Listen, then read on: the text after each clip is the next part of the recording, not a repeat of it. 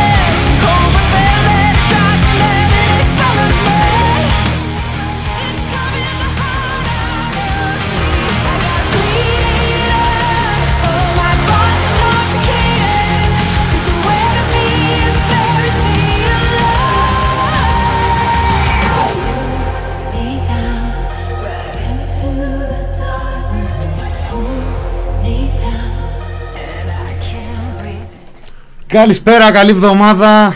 Είναι το ράδιο Καραντίνα με Θάνο Ούτε σε Καμίλαλη. ξέρω νησιά, ούτε σε φυλακές Ποτέ τους δεν λυγίσανε οι κομμουνιστές Καλησπέρα. Καλησπέρα, καλησπέρα friends. Με- Λοιπόν, αυτή ήταν μια εισαγωγή ε, από τον Θάνο Καμίλαλη. Μινάς Κωνσταντίνου από εδώ.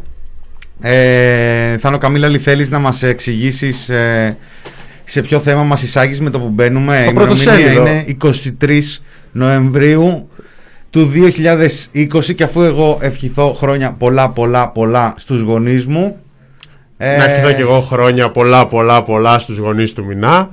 Να τους χαίρεσαι. να κρατήσουμε αυτή την ημερομηνία γιατί κουβαλάει ακόμα μία πάρα πολύ σημαντική είδηση για το επόμενο διάστημα.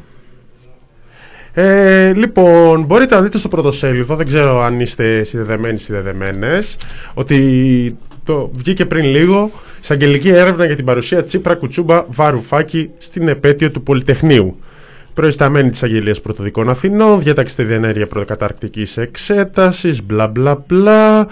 Ε, και νομίζω ότι είναι μετά από ε, αίτημα του δικηγόρου Φαΐλου Κρανιδιώτη, όπως έχω διαβάσει αλλού, αλλά ελέγχεται ακόμα αυτό. Ναι, στο NGR γράψανε ότι είναι κατόπιν αιτήματος ε, Σωστό. του Φαΐλου Κρανιδιώτη ε, το οποίο θα δούμε κατά πόσο ισχύει, κατά πάσα πιθανότητα ισχύει ε, οπότε περνάμε λιγότερο από μια εβδομάδα μετά την επέτειο της εξέγερσης του Πολυτεχνείου και τα όσα συνέβησαν τότε ε, δέκα μέρες μετά από την ε, εισαγωγή μας αυτήν την ε, ένταση ακριβώς επάνω στο peak της πανδημίας, της έξαρσης των διασωληνωμένων και των νεκρών ε, σήμερα ε, ξημέρωσε μια Δευτέρα με το Σαββατοκύριακο πίσω της να κουβαλάει 213 ανθρώπους που άφησαν τη ζωή. 211. 211 με 108 συγχωρείτε, και 103 και 108 ε, 211 ανθρώπους που άφησαν ε, την τελευταία τους πνοή μέσα στο,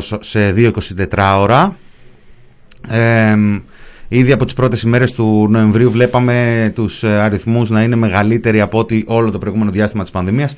Τώρα πια ε, ο, ο Νοέμβρης ε, έχει ξεφύγει σε, σε στοιχεία, Ναι, έχει ναι. ξεφύγει σε αποτελέσματα, σε απώλειες. Νικήσαμε το Βέλγιο, γράφει ο Citizen.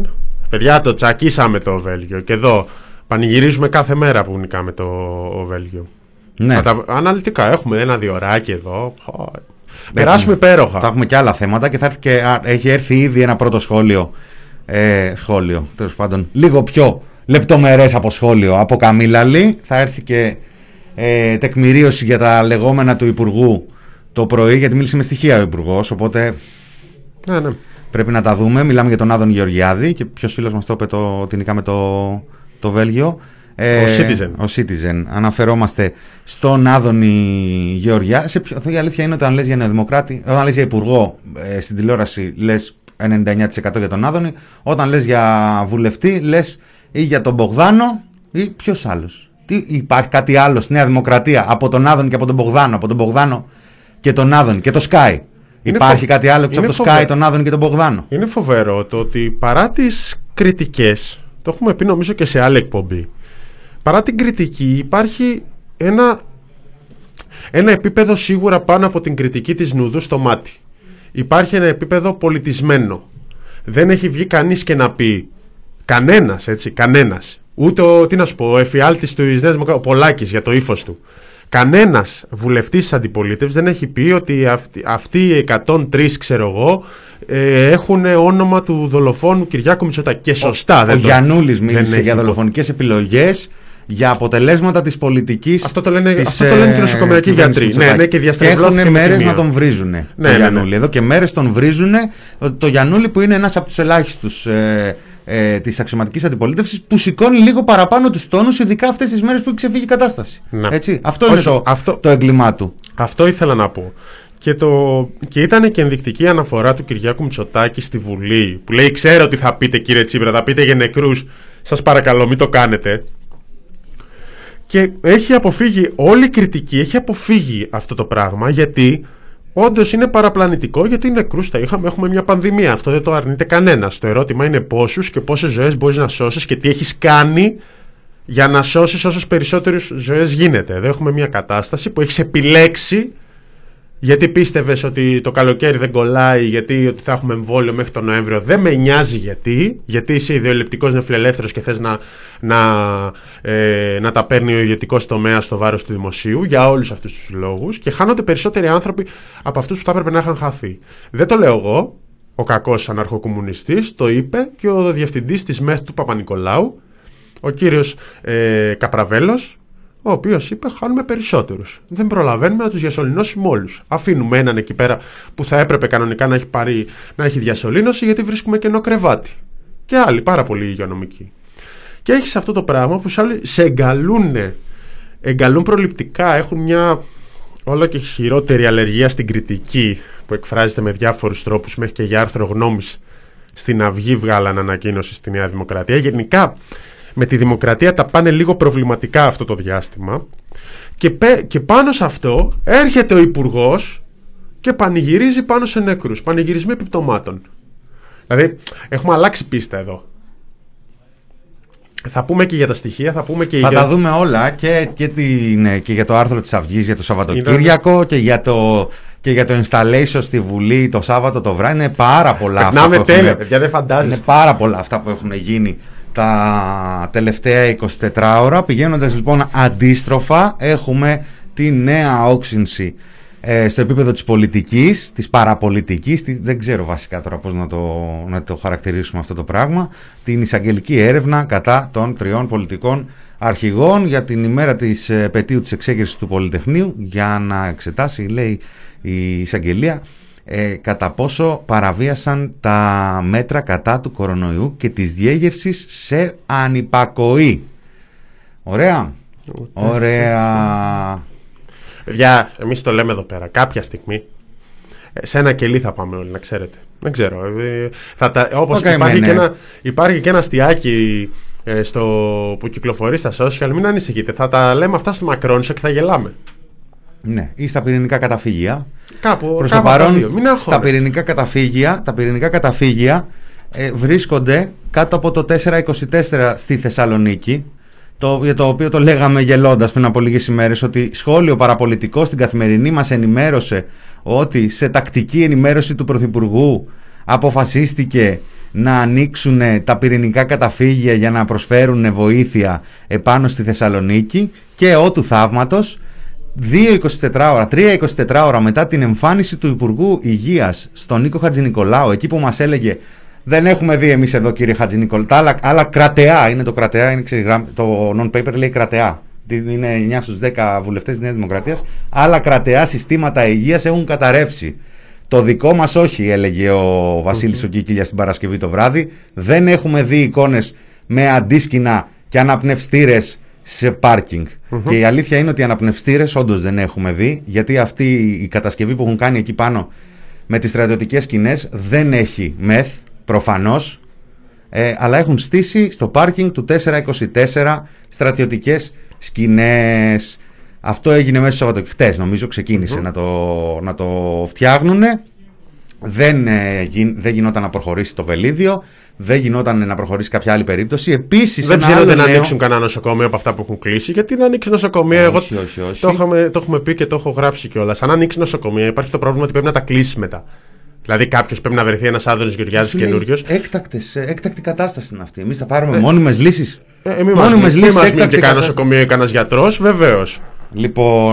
Λοιπόν, ε, ένα άλλο πολύ ενδιαφέρον που το, ήταν το πρωτοσέλιδό μας προηγουμένως έχει να κάνει με το ότι μεταφέρουν σ- σ- ε, υγειονομικό προσωπικό του ΕΣΥ στις επιταγμένες κλινικές. Μιλάμε τώρα για επιτα... όχι απλά για επιταγμένες κλινικές, για κλινικές η μία ένα βήμα μετά τη χρεοκοπία Για επιταγμένες με αποζημίωση. και η άλλη ένα βήμα πριν. Έτσι. Αυτές βρήκανε να επιτάξουν. Ναι. Το διαβαλκανικό και τα άλλα, τα μεγάλα, τα νοσοκομεία πάνω, τα κλινικές, τίποτα. Δεν τα αγγίζουμε. Πιάσανε αυτούς που ήταν κρεμασμένοι από τον γκρεμό.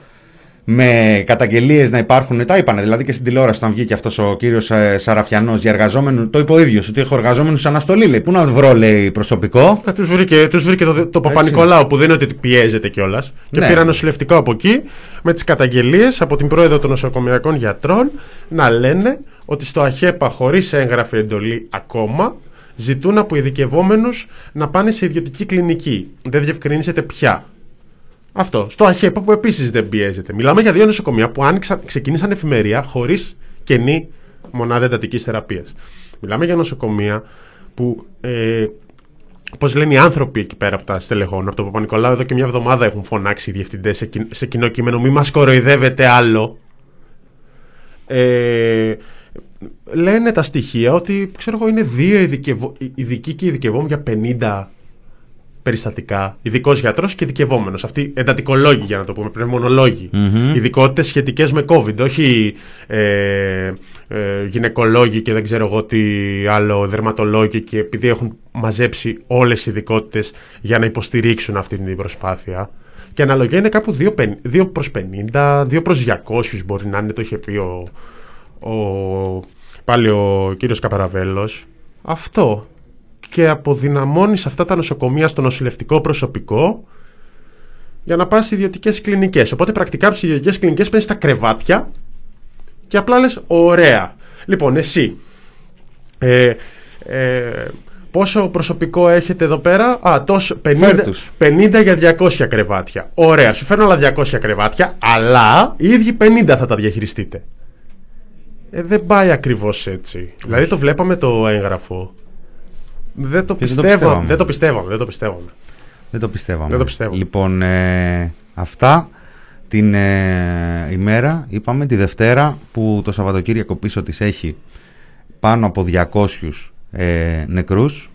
Ε, την ε, ημέρα που για δεν ξέρω κι εγώ πόσες ημέρες συνεχόμενες, εβδομάδες πια, ο αριθμός των διασωληνωμένων αυξάνει. Τα, τα καταγεγραμμένα νέα κρούσματα ε, λέγεται από διάφορους σχολιαστές ότι δείχνουν μια τάση, την καμπύλη, την έχουν μάθει σε 8 μήνες, 9 μήνες την καμπύλη έχουν μάθει. Να flatten που λέει, flatten η καμπύλη. Ε, Ε, το φλάτεν της με καμπύλης τεστ- το μάθανε. Το, το ανέβασμα της καμπύλης Δεν το το ξέρω. Νοέμβριο ήταν. Δεν το- Α, δεν, δεν, Δεν τα αναγνωρίζουν. δεν καταλαβαίνω τι είναι. Ήταν πολύ ξαφνικό. Δεν περίμενα. Μπορεί να μεταλλάχθηκε. Να πούμε ότι σήμερα μπήκε ένα new entry, δηλαδή είχαμε ε, μέσα στο Σαββατοκύριακο είχαμε και κάτι μομφές για κάτι Αλβανούς ερ- εργάτες ότι τάχα μου αυτοί μπορεί να βοήθησαν. Ε, προηγούμενες ημέρες φυσικά οι διαδηλώσεις και αυτά πριν καν γίνουν η αριστερά ε, β- ε, ανεβάζει τα κρούσματα και εκθέτει τον κόσμο σε κίνδυνο. Ε, η μετάλλαξη του Άδωνη Γεωργιάδη φυσικά ένα από τα μεγάλα χαρτιά όσον αφορά τη δικαιολογία της κυβέρνησης που ευθύνεται για όλα αυτά τα κρούσματα. New entry μετά τις εικόνες των προηγούμενων ημερών στην ε, Σερβία που κοιμήθηκε εκεί ο Πατριάρχης, ε, ποιος, ε, ένας ε, ιεράρχης εκεί.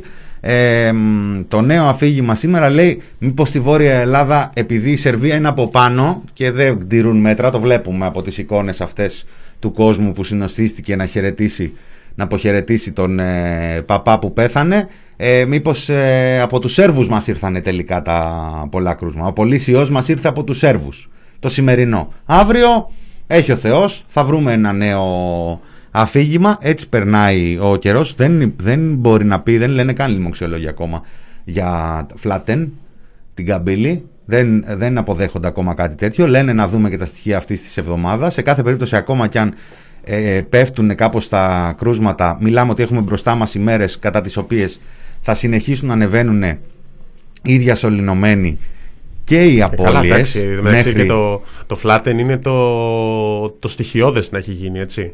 το οποίο όμως θα, θα, Έχουμε 15 μέρες θα έπρεπε lockdown. να μπορούμε να το βλέπουμε αυτό. Ε, ναι, έχουμε 15 μέρες lockdown. Δεν είναι επιτυχία το ότι Δεν το βλέπουμε. τα κρούσματα. Χθες είδαμε 1500 κρούσματα με 10.000, 11.000 τεστ. Ναι, είναι ότι Έτσι. την Κυριακή δεν δουλεύουμε τα ιδιωτικά. Ε, ε, αυτό ε, συνέβη και την περασμένη εβδομάδα. Είναι ψευδές. Τα νούμερα που δημοσιεύτηκαν εχθές δεν είναι της Κυριακής. Της Κυριακής τα νούμερα δημοσιεύονται κατά την Τρίτη. Τα τεστ. Τι δημοσιεύουνε; Τη, την Κυριακή τη δημοσιεύουνε; Το Πέμπτης, Παρασκευή, Σαββάτου. ωραία. δεν ξέρω. Οι άνθρωποι νομίζω έχουν στόκ από τεστ. Δεν Πράγμα- βγάζουν. Δηλαδή Κάτι είναι, άσχετο. Έχεις είναι πολύ καταλάβει πιο ότι- ειδικά τα στοιχεία. Έχεις καταλάβει ότι μαθαίνουμε αριθμό θανάτων και δεν μαθαίνουμε ακριβώς το που έτσι; Μαθαίνουμε ένα. Βέβαια, βέβαια. Μιλάμε για την πιο πλημελή, από τις πιο πλημελείς ε, μ, ενημερώσεις ε, στοιχείων, τουλάχιστον όσο ξέρουμε, έτσι. Γιατί βλέπουμε σε άλλες χώρες και το λένε και επιδημιολόγοι, το λένε επιστήμονες, το λέγανε και οι προγραμματιστές πριν από λίγο καιρό, οι πληροφορικάροι, ότι γιατί δεν δίνεται στοιχεία μηχανογραφημένα όπως δίνουν άλλες χώρες, να μπορούμε να τα επεξεργαστούμε. Να, μπορούν, να, να μπορεί ένας οποιοδήποτε άνθρωπος θέλει να τα βάλει σε ένα σύστημα, να κάνει συγκρίσεις και το καθεξής. Δεν δίνουν και συνεχίζουν να μην δίνουν και θα συνεχίσουν να μην δίνουν. Παιδιά, Έτσι. το, το chat, το chat. Ε, Το chat είναι πάντα δημιουργικό και έχει λύσεις και εμείς προσφέρουμε λύσεις εδώ στην κυβέρνηση. Άμα ακούει το μέγαρο Μαξίμου ή ο Υπουργός για να το πει αύριο στην επόμενη του εμφάνιση. Βασικά σε καμιά ώρα στην επόμενη Ποιος του υπουργός τηλεοπτική τώρα; Ο εμφάνιση. Άδωνης, Ναι, ναι. ο Άδωνης. Λέει ο βαθύ Πασόκ είναι από πάνω οι Σέρβοι και όταν βήχουν πέφτουν τα σταγονίδια προς τα κάτω που είναι η Ελλάδα. Μμμ. Η Ελλάδα οποίο μας. εξηγεί. Η Ελλάδα μας. Τα λέγαμε, αλλά δεν μας ακούει κανείς. Παιδιά, τι να κάνουμε, δεν, την, την επιστήμη δεν την ακούνε. Ε, Αναστάσει Φρήμη, πίστευε κάποιος άλλος ότι είχαμε κλείσει τα σύνορα όταν ξεκίνησε το lockdown ή μόνο εγώ; Ακόμα δεν έχουμε κλείσει εντελώς τα σύνορα. Α, ε, βάλανε και μετά από αυτό, βάλανε και το απαραίτητο τεστ. Μπράβο. Δε- ε, ναι, ναι. Απαραίτητο αρνητικό. Βάλαν απαραίτητο αρνητικό τεστ. Βα- ε, βάλαν rapid. Το απαραίτητο αρνητικό το είχαν ε, κάποιο διάστημα. Το 72 ώρες. Το rapid βάλαν εκεί. Α. Το rapid. Και Ε, μάλιστα ο είναι αλγόριθμος ακόμα, γιατί; Ακόμα μια διεβά. Ο, αλ, Η Εβά. ο, ο αλγόριθμος που θα τον εξάγαμε και στο εξωτερικό δεν ήταν τόσο τέλειος. Ε, Θεωρητικά δεν έχανε κανένα κρούσμα. Ναι, Ο ναι. αλγόρι- το- γιατί, δεν, βάζ- γιατί δεν κρατάμε τον αλγόριθμο στα σύνορα, αφού πήγαινε τέλεια αυτό. Τον κρατάμε για το τρίτο κύμα. Α, Είναι η εναλλακτική μας σε περίπτωση που μέσα Δεκεμβρίου κάθομαι Μας να τα κάνω... ζητάνε από το εξωτερικό αυτά. Κάθομαι να κάνω τον, ε, τον Άδωνη Γεωργιάδη να ψάξω λίγο τα στοιχεία αυτά που έδωσε το πρωί και βλέπω, λέω κάτσε να δω πόσες φορές έχει βγει μέσα σε αυτές τις μέρες. Γιατί βλέπω ότι τα στοιχεία που έχει δώσει αναφέρονται κάπου μεταξύ Παρασκευής μεσημέρι με Παρασκευή βράδυ. Λέει τώρα, εγώ διαβάζω λέει τα σημερινά στοιχεία του για το Σαββατοκύριακο, τα στοιχεία του Παγκόσμιου Οργανισμού Υγείας. Τα νούμερα που έχει δώσει είναι κάπου ενδιάμεσα εκεί στις ώρες της Παρασκευής. Λοιπόν, λέω κάτσε να δω ρε παιδί, μήπως δεν ξαναβγήκε ο άνθρωπος ε, στην τηλεόραση αυτές τις μέρες και του ξέμειναν τώρα αυτά που του τύπωσε ο μετακλητός. Α, βγήκε, βγήκε. Βγήκε, κοιτάω, βγήκε στον αυτιά μισή ώρα χτες. Εντάξει λέω, ας δω τι είπες στον αυτιά. Ότι μισούν την Ελλάδα Εκτός από αυτό, ξέρεις τι άλλο; όσοι, όσοι διαμαρτυρήθηκαν για τη, κιτς- για τη φιέστα Κιτσαριό που θυμίζει κάτι από Παπαδόπουλο. Άστο αυτό. Μισούν την Ελλάδα, σου Άστο λέει. αυτό, μην μας πας τώρα σε αυτό το θέμα. Θα πάμε σε λίγο σε αυτό το θέμα. Όχι, το γιατί άλλο φαίνεται, που είπε για την η αγάπη πανδημία. για τη χώρα φαίνεται εδώ για τους νεκρούς της χώρας. Φα- Ναι, φαίνονται ναι, αυτά. ναι. Για την πανδημία τι είπε στον αυτιά. Για την πανδημία. Τι είπε, φταίει για την πανδημία; Είπε, είπε ότι μέσα Δεκεμβρίου ε, ελπίζουμε να έχουμε το εμβόλιο. Είπε εχθές ο Άδωνης στον αυτιά. Ε, γιατί δεν το, Και μετά λέω. δεν το μαζεύει κάποιος. Και με, ποιος δεν το μαζέψει; Ε, η κυβέρνηση, ξέρω Α, η εγώ. κυβέρνηση είναι ο Άδωνης. Όχι, εννο- Μετά Δεν- λέω, δεν- δεν μπορώ. κάτσε να δω, εντάξει, επειδή βγήκε, επειδή βγήκε στον αυτιά να, να ανακοινώσει το εμβόλιο, κάτσε να δω, βγήκε άλλη μέρα από την Παρασκευή που είχε τα στοιχεία, να, ε, να είχε άλλη ευκαιρία ο άνθρωπος να τα πει ή του μείναν μανάτι. Κοιτάω, βγήκε και το Σάββατο, βγήκε στο Open το Σάββατο στη Μαυραγάνη. Άλλα 25 λεπτά. Τι είπε στη Μαυραγάνη, ρε Καμίλαλη; τι είπε; Του λέει πώς πάμε; Και λέει μπλα μπλα μπλα μπλα μπλα μπλα Α. και μετά τα χτεσινά στοιχεία λέει έχουμε λέει μια κάποια μικρή αισιοδοξία. Κοιτάω τα χτεσινά στοιχεία 2.500 κρούσματα 72 νεκροί ρεκόρ θανάτων το Σάββατο το πρωί το ρεκόρ θανάτων στη χώρα ήταν οι 72 νεκροί της Παρασκευής. Μμμ. Επίσης το Σάββατο το πρωί Το ρεκόρ διασωληνωμένων της χώρας ήταν οι 519 διασωληνωμένοι. Και ο Άδωνης βγήκε το Σάββατο το πρωί και είπε μετά τα χτεσινά στοιχεία έχουμε μια κάποια μικρή αισιοδοξία. Πας να κάνεις ένα fact-checking στον, ε, στον Υπουργό και μόλις έτσι ξεμητήσει μια μισή παραπάνω αναφορά του, χάος, χάος, χάος, δεν υπάρχει αυτό το πράγμα. Το πόσα ψέματα είχαμε κάνει πριν, από, πριν βγει η Νέα Δημοκρατία, ένα μάζεμα, ένα, πο- πόσα ψέματα χωράει, πόσες ψευδείς και παραπλανητικές αναφορές προλαβαίνει ο αντιπρόεδρος της Νέας Δημοκρατίας σε 25 λεπτά. Δεν θυμάμαι τι νούμερο είχε βγάλει. Μας λέγανε τότε από τη Βουλή ότι Έλα, ρε, έκανε και ο Μητσοτάκης σε μια ομιλία του στη Βουλή που τη Του- μέτρησε του ο βγάλε ο ΣΥΡΙΖΑ, ΣΥΡΙΖΑ. 33. Του βγάλε ο ΣΥΡΙΖΑ. Ε, δεν ξέρω αν τον πέρασε τον Άδωνη. Ναι, Δεν ξέρω αν τον 33 σε πέρασε. 15 λεπτά. 33 σε 15 λεπτά Κάπως είναι έτσι καλύτερο ήταν. από τα 25 λεπτά του, του Άδωνη. Έτσι δεν είναι. Ε, άλλωστε, να σου πω κάτι, πρωθυπουργός είναι. Άμα ήταν, θα ήταν ο Άδωνης σε αυτή τη θέση. Άλλο τώρα που Έλα είναι τώρα από που πίσω. κάνουν για τα ψέματα. Ο Μητσοτάκης το Σάββατο δεν είχε συνάντηση εκεί με τις νοσηλεύτριες ε, και της έλεγε θα κάνω ό,τι χρειαστεί για το ΕΣΥ και μόνιμες προσλήψεις και θα προσλάβω και θα κάνω. 600, 600 εκατομμύρια λιγότερα είναι προπολογισμός στο 21. Πόσα, ξαναπες το. 600 εκατομμύρια λιγότερα σε σχέση με το 20. Δηλαδή, για να το πούμε απλά, ότι ακόμα κι αν δεν υπάρχει καμία προβλεπόμενη έκτακτη παρέμβαση ακόμα για τον COVID, τα οι υποθέσεις είναι και προ- σε προ-COVID επίπεδα και ακόμα κι αν υπάρξει αποδεικνύεται ότι θα είναι απλά πάλι προσωρινό. Δεν υπάρχει, υπάρχει σχέδιο της Νέας Δημοκρατίας που το ξέρουμε, επιβεβαιώνεται στα νούμερα, ούτε ένα ευρώ στο ΕΣΥ μετά το τέλος της πανδημίας. Αυτό είναι. Μη σου πω ότι είναι και περικοπές. Είναι καλά. Αυτό είναι, παιδιά. Εν τω μετα- Και βγαίνει όλο το Σάββατο. Τώρα, ε, μέσα στο ταρατατζούμ το επικοινωνιακό με τις εθελόντριες νοσηλεύτριες. Ε, Καταρχάς και- και αυτό λέει- έτσι. ε, Πριν, και πριν λέει- πιστεί, είπε. Και λέει. Πήγε και έβγαλε, έκανε και πούλησε επικοινωνιακά τις 10 γυναίκες αυτές, για τις οποίες την πέσανε στον ε, Κατσάκο ότι απαξιώνει τον εθελοντισμό. Λες και είχε καμία σχέση το σχόλιο του Κατσάκου στην Αυγή το Σαββατοκύριακο για, για τη- με τις ε, γυναίκες και με τα, τους ανθρώπους, τους εργαζόμενους, τους υγειονομικούς που. Να πούμε και κάτι, συγγνώμη. Γιατί το συζήταγα και με εργαζόμενους ε, στο χώρο το, της υγείας. Δεν είναι εθελοντισμός είναι μετακίνηση οικειοθελώς. Δεν είναι θελοντές οι άνθρωποι. Δεν πάνε τσάμπα. Έτσι. Και δεν το, δεν το κρίνουμε, αλλά δεν είναι θελοντισμός, δεν είναι θελοντικά. Είναι οικειοθελώς. Αυτό είναι πρόβλημα ε, ε, γλωσσικό, γραμματική, πώς το λένε, ενοιολογικό. Είναι, δεν ξέρω ποιος δημοσιογράφος και ποιος κυβερνητικός φυσικά το έδωσε σε ποιο δημοσιογράφο πρώτος και το έχουμε φάει όλοι. Δεν είναι θελοντικά. Είναι 10 εργαζόμενες αρχικά στο νοσοκομείο της κάτω στην Κρήτη που οικειοθελώς προσφέρθηκαν να πάνε στη Θεσσαλονίκη, στη Βόρεια Ελλάδα. Μερικές πρέπει να είναι από τη Έτσι. Θεσσαλονίκη. Ναι. Δεν, εντάξει, μην μπούμε σε τέτοια ενώ να κρίνουμε τα. εντάξει. Αλλά μιλάμε για οικειοθελή προσφορά στο. Ναι, παιδί μου, ναι, προφανώς και αξίζουν συγχαρητήρια σε Ναι, αυτές ναι, τις απλώς γυναίκες. επειδή φαγωθήκαμε με τον εθελοντισμό. Απλά Δεν έχει- είναι εθελοντισμός. Απλά έχει και μετά ξεκινάει το επικοινωνιακό αυτό. Το τι θα βρούμε σήμερα. Ε, μια μέρα παρουσιάζουμε το εμβόλιο, μια μέρα οι εθελόντριες και, και τα λοιπά. Και είχε τη συνάντηση ο Μητσοτάκης και λέγε ψέματα. Ε, πι- ο- Είναι, δεν είναι εύκολο να συνηθίσεις το τόσο ψέμα. Δηλαδή το, το επίπεδο είναι Τραμπ πλέον, έτσι. Ναι, Είναι Τραμπ. Ξεκάθαρα. Ρωτάνε το. Είναι ο Μητσοτάκης, σαν τον Τραμπ, έχω, έχουμε κάνει πολλές μόνιμες προσλήψεις. Άμα το ρωτήσεις, ε, πολλές. Πολλές μόνιμες προσλήψεις στο ΕΣΥ έχουμε κάνει. Πολλές, πολλές. Very, very many, very Ναι, ναι. many. Το καλύτερο. Είναι our public health system. Very, many, many, many doctors. Many doctors. Όχι, όχι, κάτσε να πάρεις λίγο Τραμπ. Να πάρεις λίγο Τραμπ, να πάρει και ο, και ο κόσμο. Θα κάνουμε ό,τι χρειαστεί και Μία δεν υπάρχει γεύση. δημόσιος και ιδιωτικός τομέας. Και ανοίγεις κινητά νοσοκομεία στο 424 του στρατού και δεν έχεις επιτάξει ε, ε, ακόμα και με αποζημίωση όλα τα, ε, όλα τα ιδιωτικά νοσοκομεία και πήρες μόνο 200 κρεβάτια που, πρέπει να, που λογικά θα έχουν τελειώσει μεθαύριο.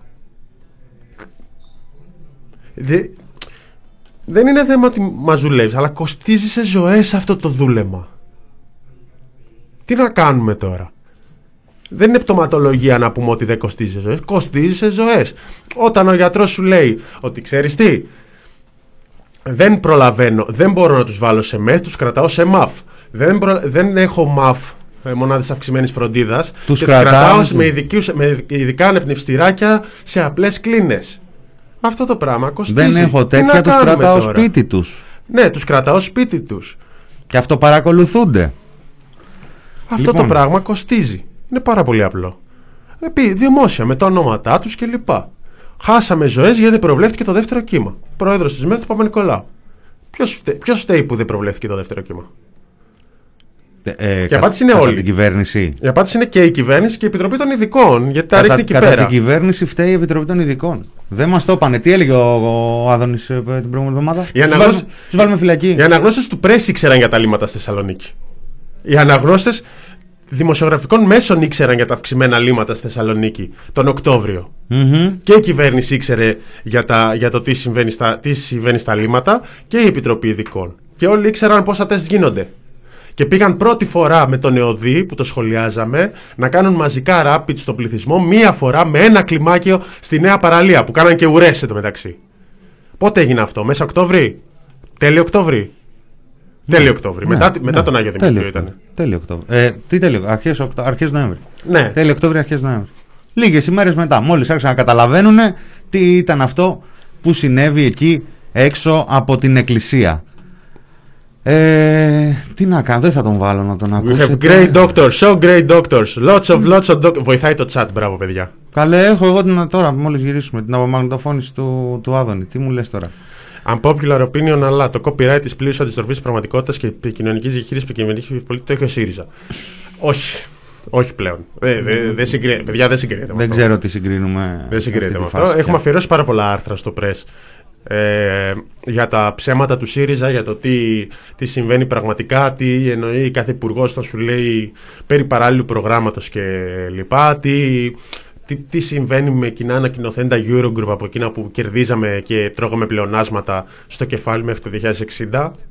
Δεν έχουν σταματήσει, δεν έχουμε σταματήσει να τα θυμόμαστε αυτά. Αλλά αυτό το πράγμα δεν νομίζω. Και, και πριν την πανδημία. Λοιπόν, θα πάμε σε μικρό μουσικό διάλειμμα. Rhyme Riot. Ε, δε- δεν τους φοβόμαστε. Φρέσκο. Από την κατιούσα το ακούσαμε εμείς. Και θα γυρίσουμε σε λίγα λεπτά. Πρέπει να δούμε και τα υπόλοιπα. Και στη δεύτερη ώρα έχουμε και πολύ σημαντική συνέντευξη. Και γενικότερα ε, μείνετε συντονισμένοι εδώ. ραδιόφωνο thepressproject.gr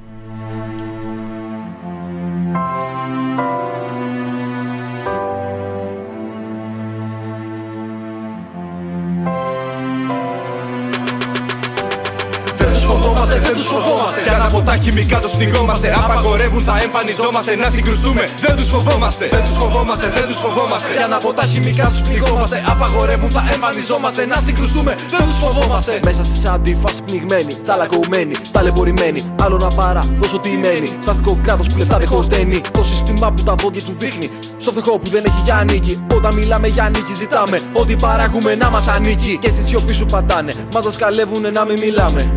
Ευχαριστώ να τους λέμε, στο ξέρω κόμμα το που μας πετάνε.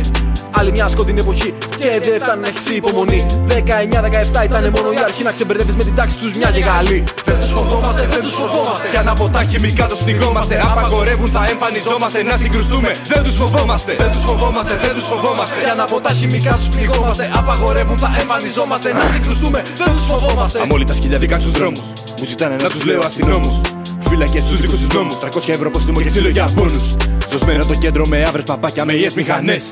Των 8 εκατοστάρικων δολοφόνοι ψημένοι να δίνουνε κομμουνιστές. Σπασμένα κεφάλια πνευμόνια πνιγμένα Και ασφυξιογόνα παντού πεταμένα. Όλα αυτά για να σώσουν εμένα Που ακόμα φωνάζω για μέ και για σένα. Για μέ και για σένα Ορμά σαν λιοντάρια βουτώ στην αρένα. Οργή που δεν σβήνει μονάχα με αίμα. Οργή που θα σβήσει με νέα κεκτημένα. Δεν τους φοβόμαστε, δεν τους φοβόμαστε. Κι αν από τα χημικά τους πνιγόμαστε, απαγορεύουν, θα εμφανιζόμαστε να συγκρουστούμε. Δεν τους φοβόμαστε, δεν τους φοβόμαστε, δεν τους φοβόμαστε. Κι αν από τα χημικά τους πνιγόμαστε, απαγορεύουν, θα εμφανιζόμαστε να συγκρουστούμε. Δεν τους φοβόμαστε. Ακούμε σακούλες κουβάλι σαν πτώματα. Αφού τις ζωές μας σειρά στα πατώματα. Αφού την υγεία γεμίσαν μπαλώματα. Είπα να κλείσουνε όλα τα στόματα. Μα δεν τα κλείσανε, δεν θα τα κλείσουνε. Δεν θα μιλάμε αν αυτοί μας αφήσουνε. Σε site κανάλια να τρομοκρατήσουνε. Βγήκανε να μας φοβήσουνε. Για τα δύο άκρα αμόλυσανε τους θάνους. Για πολυτεχνείο κυρανακίδες Μπογδάνους Ένα, δύο, τρία, μπράβο στην αστυνομία Ακόμα δεν χωνεύσαν πως πήγαμε στην πρεσβεία Στο Υπουργείο Προπό προκάλεσαν πανικό Οι γνωστοί οι κόκκινοι που το έκαναν κι αυτό. Έξι χιλιάδες μάτς, μα και φέτος εορτασμός. Χάνουνε το φως όταν ανέβει ο γενικός. Δεν τους φοβόμαστε, δεν τους φοβόμαστε. Κι αν από τα χημικά τους πνιγόμαστε Απαγορεύουν θα εμφανιζόμαστε να συγκρουστούμε Δεν τους φοβόμαστε, δεν τους φοβόμαστε, δεν τους φοβόμαστε. Κι αν από τα χημικά τους πνιγόμαστε Απαγορεύουν θα εμφανιζόμαστε να συγκρουστούμε Δεν τους φοβόμαστε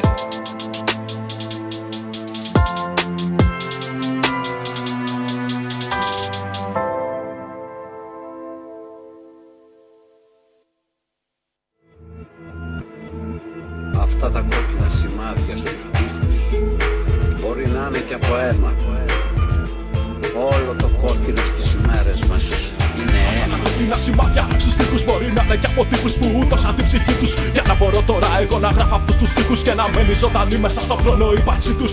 Για αυτούς που ζουν άδικα μες στο κελί τους και προσπαθούν να αποδράσουν από τη φυλακή τους. Γιατί δεν γούσταραν ποτέ να μείνουν στη σιωπή τους. Δεν έφτασαν τα χρήματα να κλείσουν τη φωνή τους. Είναι για ανθρώπους που ο λόγος είναι τιμή τους. Τους αγαπάνε οι φίλοι τους, τους σέβονται οι εχθροί τους. Ο πρώτος η αλήθεια, σύμμαχος η αντοχή τους. Η αγάπη του λαού αυτή είναι η μόνη δύναμή τους. Δεν γράφηκα και ούτε κρύψαν την καταγωγή τους. Αντάρτες στα βουνά γίναν η μόνη επιλογή τους. Το χαρό των αντάμωσαν πίσω πλάτα από τρίτου. Αθάνατοι θα μείνουν και ασκάσαν τη ζωή τους.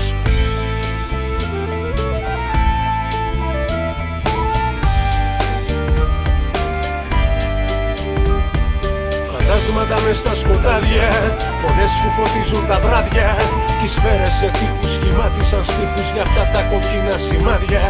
Η αλήθεια το ψέμα στη χιόνι Και χώρο και χρόνο παγώνει. Είναι ιστορία την πάλεψαν ήρωες Αλλά τη γράψανε οι δολοφόνοι Αυτά τα κοκκίνα σημάδια τα έχω δει πάνω σε τρένα. Σε σπίτια γκρεμισμένα και καμένα. Σε πρόσωπα αθών, παιδικά μάτια κλαμμένα. Να ψάχνει σε λασπό νερό απεγνωσμένα. Σε βάρκε που βουλιάξανε και στήλα στο βυθμένα. Τα όνειρά ενός άνθρωπου ωκεάνους χαμένα. Σε σύνορα που φάξανε τον κόσμο εσκεμμένα. Και στήσαν του πολέμους τους κράτη πολιτισμένα. Στα μέσα μαζικής καταστροφής στα χαμημένα. Που τον πόνο και τη θλίψη δείχνουν επανελειμμένα. Στα ναρκωτικά που μας πασάρουν ένα-ένα. Για να έχουν υποχείρια άτομα εξαρτημένα. Μα δεν βαριέσαι λένε περασμένα, ξεχασμένα. Κοίτα μόνο την πρώτη σου κι άλλο ποτέ κανέναν. Μας θέλουνε εχθρούς νεκρούς και σένα και εμένα. Γι' αυτό το κοκκινό στις μέρες μας πάντα θα ανέμα.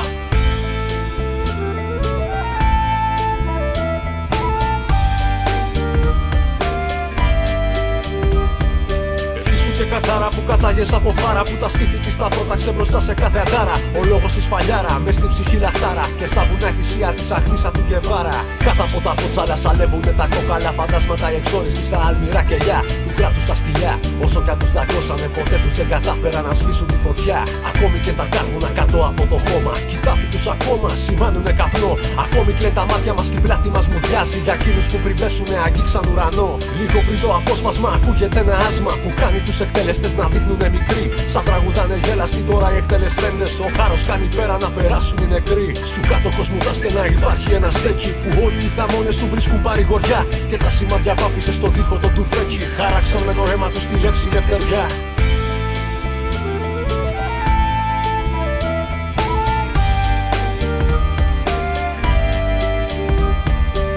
Φαντάσματα μες στα σκοτάδια Φωνές που φωτίζουν τα βράδια Κι οι σφαίρες σε τείχους σχημάτισαν στίχους Για αυτά τα κοκκίνα σημάδια. Η αλήθεια το ψέμα στη χιόνι Και χώρο και χρόνο παγώνει. Είναι ιστορία την πάλεψαν ήρωες Αλλά τη γράψανε οι δολοφόνοι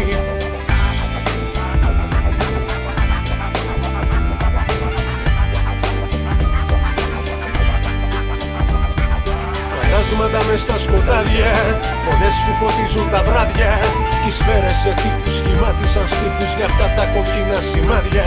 Η αλήθεια το ψέμα στη χιόνι Και χώρο και χρόνο παγώνει. Είναι ιστορία την πάλεψαν ήρωες Αλλά τη γράψανε οι δολοφόνοι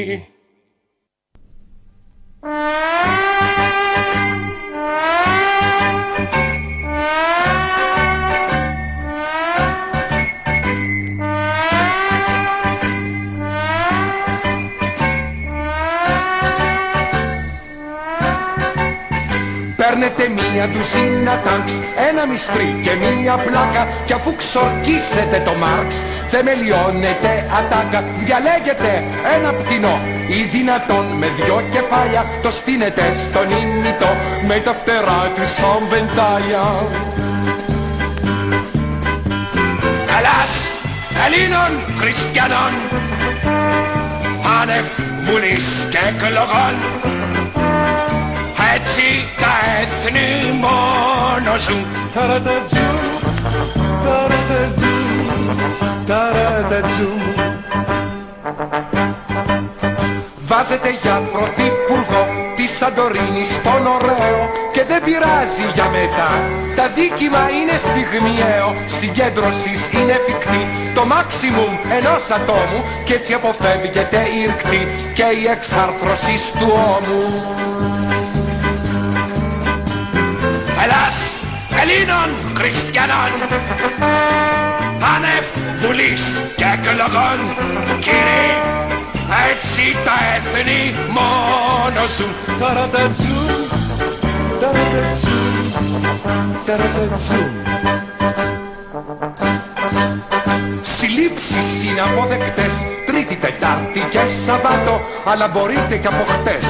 Για να τους έχετε από κάτω Πρόσφορη μέρα για όλα αυτά. Μία πιστώσες του Απρίλη Αρχίζετε πρωί πρωί Και τελειώνετε το δίλη Ελλάς Ελλήνων Χριστιανών άνευ βουλής και εκλογών.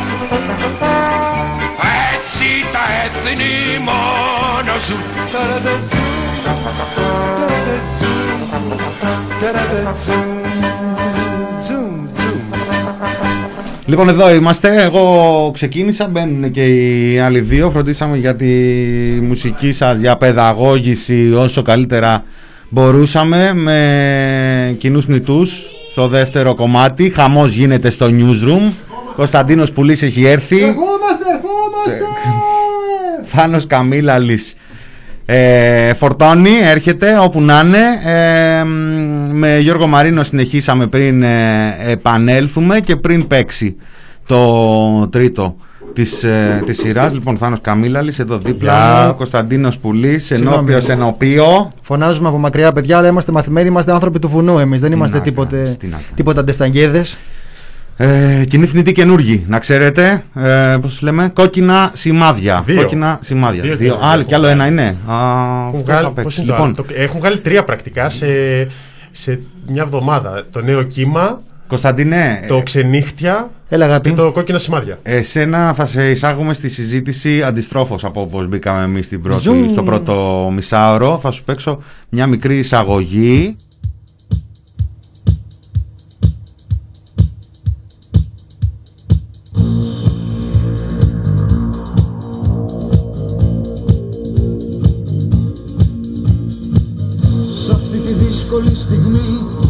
Καρδιά σε οδηγεί. Σκέψου πλατιά, κοίτα μακριά και πάλεψε για ελευθεριά. Είναι ο αγώνας εθνικός και χρέος είναι καθενός. Να ζήσει η δημοκρατία, να μην περάσει ο μαρξισμός. Μαζί, σαν Έλληνες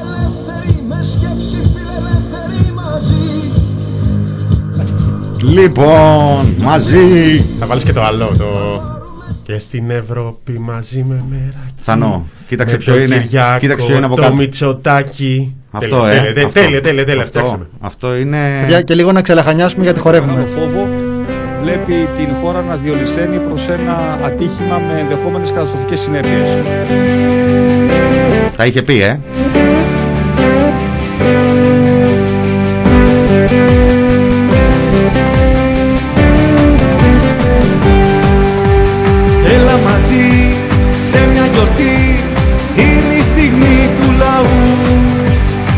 Ανοίξω να το κάνουμε, να το κάνουμε λαμπρινή εδώ. Βίντεο, βίντεο Ε; θέλει αυτό, παιδιά. Αυτό ήθελε βίντεο τώρα. παντού Πάμε μαζί. Και στην Ευρώπη μαζί με μεράκι Και τον Κυριάκο το Μητσοτάκι Ειρήνη, αγάπη και ευημερία Ζήτω η νέα δημοκρατία Και στην Ευρώπη το Μητσοτάκι Ειρήνη, αγάπη και ευημερία Ζήτω η νέα δημοκρατία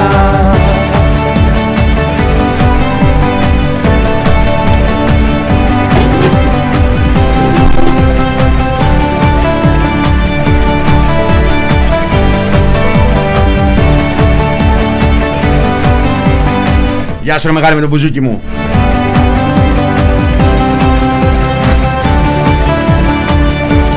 Του κόσμου τα ύστερα, subscribe ο Easy. Άμα φτάσουμε και εκεί, λοιπόν, εντάξει, παιδιά. Γύρνα πίσω, Easy, το- Γύρνα, το κλείσαμε. γύρνα, Γύρνα ναι, πίσω. ναι. Εντάξει. Τι να πά- κάτι, είτε. Είπαμε μια κουβέντα παραπάνω. Εντάξει. Προειδοποίησε για τύχημα πάντως. Είμαστε άνθρωποι. Προειδοποιούσε για τύχημα. Το Ε, έβλεπε. ναι. Το έπαιξε. Η κυβέρνησή Δεν του ξέρω. ε, ε, ένα κακό ατύχημα, Ε; κακό όνειρο. Ε, ναι, ατύχημα. Με τέτοια μουσική θα πρέπει λέει, να μας δίνετε κανονικά πεντάευρα. Περάστε από Δευτέρα, παιδιά. Από Δευτέρα. Πρέπει να ακούσουμε τη διεθνή για να εξορροπηθεί η κατάσταση. Του έβαζες στα καλύπτω, λέει ο Λεσμποντή. Ω, Για να Στο- δούμε, για να δούμε. Στο πρώτο, στο, η εκπομπή ξεκίνησε με σύνθημα ούτε σε ξερονήσει και ούτε σε φυλακές. Παιδιά, και Δεν στο- εκτιμάτε τίποτα. Στο μισά... Να σας θυμίσω ότι όταν ξεκίναγε αυτό το μισάωρο, παίξαμε Rhyme Riot, δεν τους φοβόμαστε, κόκκινους, ε, κο- κοινούς νητούς κόκκινα σημάδια δεν... και Γιώργο Μαρίνο. Τώρα, μετά κανείς δεν το είδε αυτό να έρχεται, εκτός από τον Βασίλη τον Μύτη Κάς. Καλησπέρα, παιδιά. Καλησπέρα. Όπως ε, καταλαβαίνει. Η παιδιά έχει και καπνούς την ώρα που μπήκα. Καταλαβαίνετε ότι εδώ πέρα είναι συνθήκες υπερπαραγωγής. Δεν είναι απλώς αυτό που φτάνει σε εσάς, που φτάνει ο ήχος. Όταν λέμε ότι μπαίνουμε με μουσική, αυτό γίνεται μόνο στο στούντιο του Πρέσ και στον Καραγκιόζης που μπαίνει ο κάθε χαρακτήρας με τη μουσική του. Και τώρα που λέμε για Καραγκιόζη, μηνά. Ε, οκ. Δεν μπορεί να διαλέξει. Ε; Δεν μπορεί να δια- Τι μπερδεύει να. πια. τε- Καραγκιόζη δεν είδαμε στη Βουλή το, το Σάββατο. Καραγκιόζη Εγώ το δεν μαρξισμό και είδαμε. τη μαρξισμό στη δημοκρατία δεν το έβαλα για αυτό το λόγο έτσι. Ναι. Αποφάσισα να σε εισάγω. Ε, έχουμε δει αυτά τα καραγκιόζλικια του Σαββάτου. Έχουμε δει πάνω στη Θεσσαλονίκη να στείλουν σκηνές σε νοσοκομεία. Από τα οποία νοσοκομεία, όχι από το 424, από άλλα νοσοκομεία παίρνουν για να τα πάνε στις επιταγμένες τις κούφιες. Πήγανε, πήγανε και πήραν, επιτάξανε τις, αυτές που είναι με ένα βήμα στη χρεοκοπία. Αν είναι δυνατόν. Με εργαζόμενους αναστολή, απλήρωτου όλο το 20. Υπάρχουν καταγγελίες γι' αυτά. Ε, είδαμε τι να σου, το, το πρωί τον Άδων Γεωργιάδη. Εδώ αποφύγαμε να παίξουμε γιατί τέτοια ώρα ο κόσμος τρώει είναι λίγο δύσκολο. Αν και είναι τόσο Τραμπ. Νομίζω το ότι είχαμε πρωί. να δούμε κάτι τέτοιο από την έκρηξη του Ευάγγελου Βενιζέλου με το απολύτως. Ε, ε, ρώτα έξω τι έκανα την ώρα που άκουγα Άδων ή έκανα το Βενιζέλο. Ειλικρινά σου. Είναι, είναι ακριβώς η ίδια ιδιοσυχνότητα. Είναι αυτό ακριβώς. Αυτό ακριβώς. Είναι, είναι και η στιγμή ίδια. ναι, είναι ναι. και η στιγμή ίδια. Γιατί πιέζεσαι, το καταλαβαίνω, πιέζεσαι. Πρέπει να υπερασπιστείς επικοινωνιακά και σωστά το λέγατε κι εσείς. Τι είναι η κυβέρνηση εκτός από τον Άδων, τον Μπογδάνο και τον Σκάι. Αυτό είναι η κυβέρνηση. Αυτό δεν είναι το πρόσωπο της κυβέρνησης προς τα έξω. Τι κάνει ο κόσμος; Μα αλλά τόσα Διαβάζει τεχνολογία νομοσχέδια; διαλύσεις, ναι. Ναι, αυτό κάνει. Δηλαδή βλέπει αυτές τις φάτσες. Οπότε είναι αυτοί οι άνθρωποι που πρέπει να υπερασπιστούν δημόσια αυτή την πολιτική. Έχουμε θανάτους. Και τι να κάνουμε τώρα; Ε, Ορθώς λέγατε ότι η διαχείριση από την πλευρά της αντιπολίτευσης είναι κόσμια και καλώ είναι, αλλά έχεις να διαχειριστείς επικοινωνιακά, γιατί αυτό κάνεις όταν βγαίνεις στην τηλεόραση, το γεγονός ότι πάει κατά διαόλου η φάση. Αυτό έχεις να διαχειριστείς. Και τι κάνεις, μαλώνεις αυτούς που στο λένε. Τους μαλώνεις. Όπως ακριβώς και, με τον, ε, και με τον Βενιζέλο είχαμε, είχαμε αυτό το απολύτως εκεί πέρα που ήταν μια παρόμοια στιγμή, έτσι δεν είναι; Δηλαδή πιεσμένος ήταν ο άλλος. Καταλάβαινες ότι αυτό είναι αμυντικό. Δεν έχει σημασία, δεν θα έπρεπε ποτέ να συμβαίνει. Αλλά αυτό θα έπρεπε να είναι. Ναι, και είναι, είναι αμυντικό γιατί φαίνεται άμα κάτσεις και το απομακροφωνήσει τέλος πάντων. Το, το έχω κάνει, κάτσε να το Και, φερώ. και αφήσεις το τέτοιο. Έχει. Προφανώς πανηγυρίζουμε, μπλα μπλα μπλα, πανηγυρίζουμε για το Βέλγιο και τέτοια. Μετά έχει καλύτεροι από όλους είμαστε. Έχει ένα τέτοιο. Έλα, αφήστε- Σύμφωνα με αφ- τον Μπό, είμαστε καλύτεροι από όλους. Εδώ, εδώ, εδώ. εδώ, εδώ. θα το Μην- βάλεις, ναι, ε. ε, τι θα κάνω, τι θα κάνω, δεν γίνεται. Μας παρακαλάνε, Τώρα, Να κάνουμε tribute συνεχόμενο γι' αυτό ενώ το έχουμε. Λοιπόν, ρίχτα. ερωτήματα προς τον κύριο Γεωργιάδη και θα προσπαθήσουμε να τα θέσουμε όλα. Βαγγέλη, ο λόγος σε σένα. Πάμε. Βα- βάζω και το καλημέρα, trigger, κύριε ε, Υπουργέ. την ερώτηση. Κρατώ μα την έκφρασή σας ε, λίγο πριν τη διακοπή ότι μας κυβερνάει ο κορονοϊός. Κυριολεκτικά ή μεταφορικά δεν έχετε πάρα πολύ άδικο εδώ που τα λέμε, γιατί οι εξελίξεις είναι τέτοιες που πραγματικά α, αναμέρα παίζουμε και με το θάνατο. Έτσι όπως δείχνει. Δείχνετε όμως σαν να εί- είστε πίσω από τις εξελίξεις. Για παράδειγμα, φταίνε τελικά οι λοιμοξιολόγοι, Φτε- θα ανοίξουν τα σχολεία κανονικά, φταίγανε τα σχολεία, Ένα λεπτό να δω φταίνε λίγο- όλοι, να δω φταίνε λίγο τα οι, στοιχεία. η νεολαία η οποία έκανε πολύ σεξ το καλοκαίρι, φταίνε οι ηλικιωμένοι. Κάτσε, να μα πει ο Υπουργός Ναι. Ευαγγέλη, περίμενε τώρα και μελετάει τα Κάτσε. στοιχεία.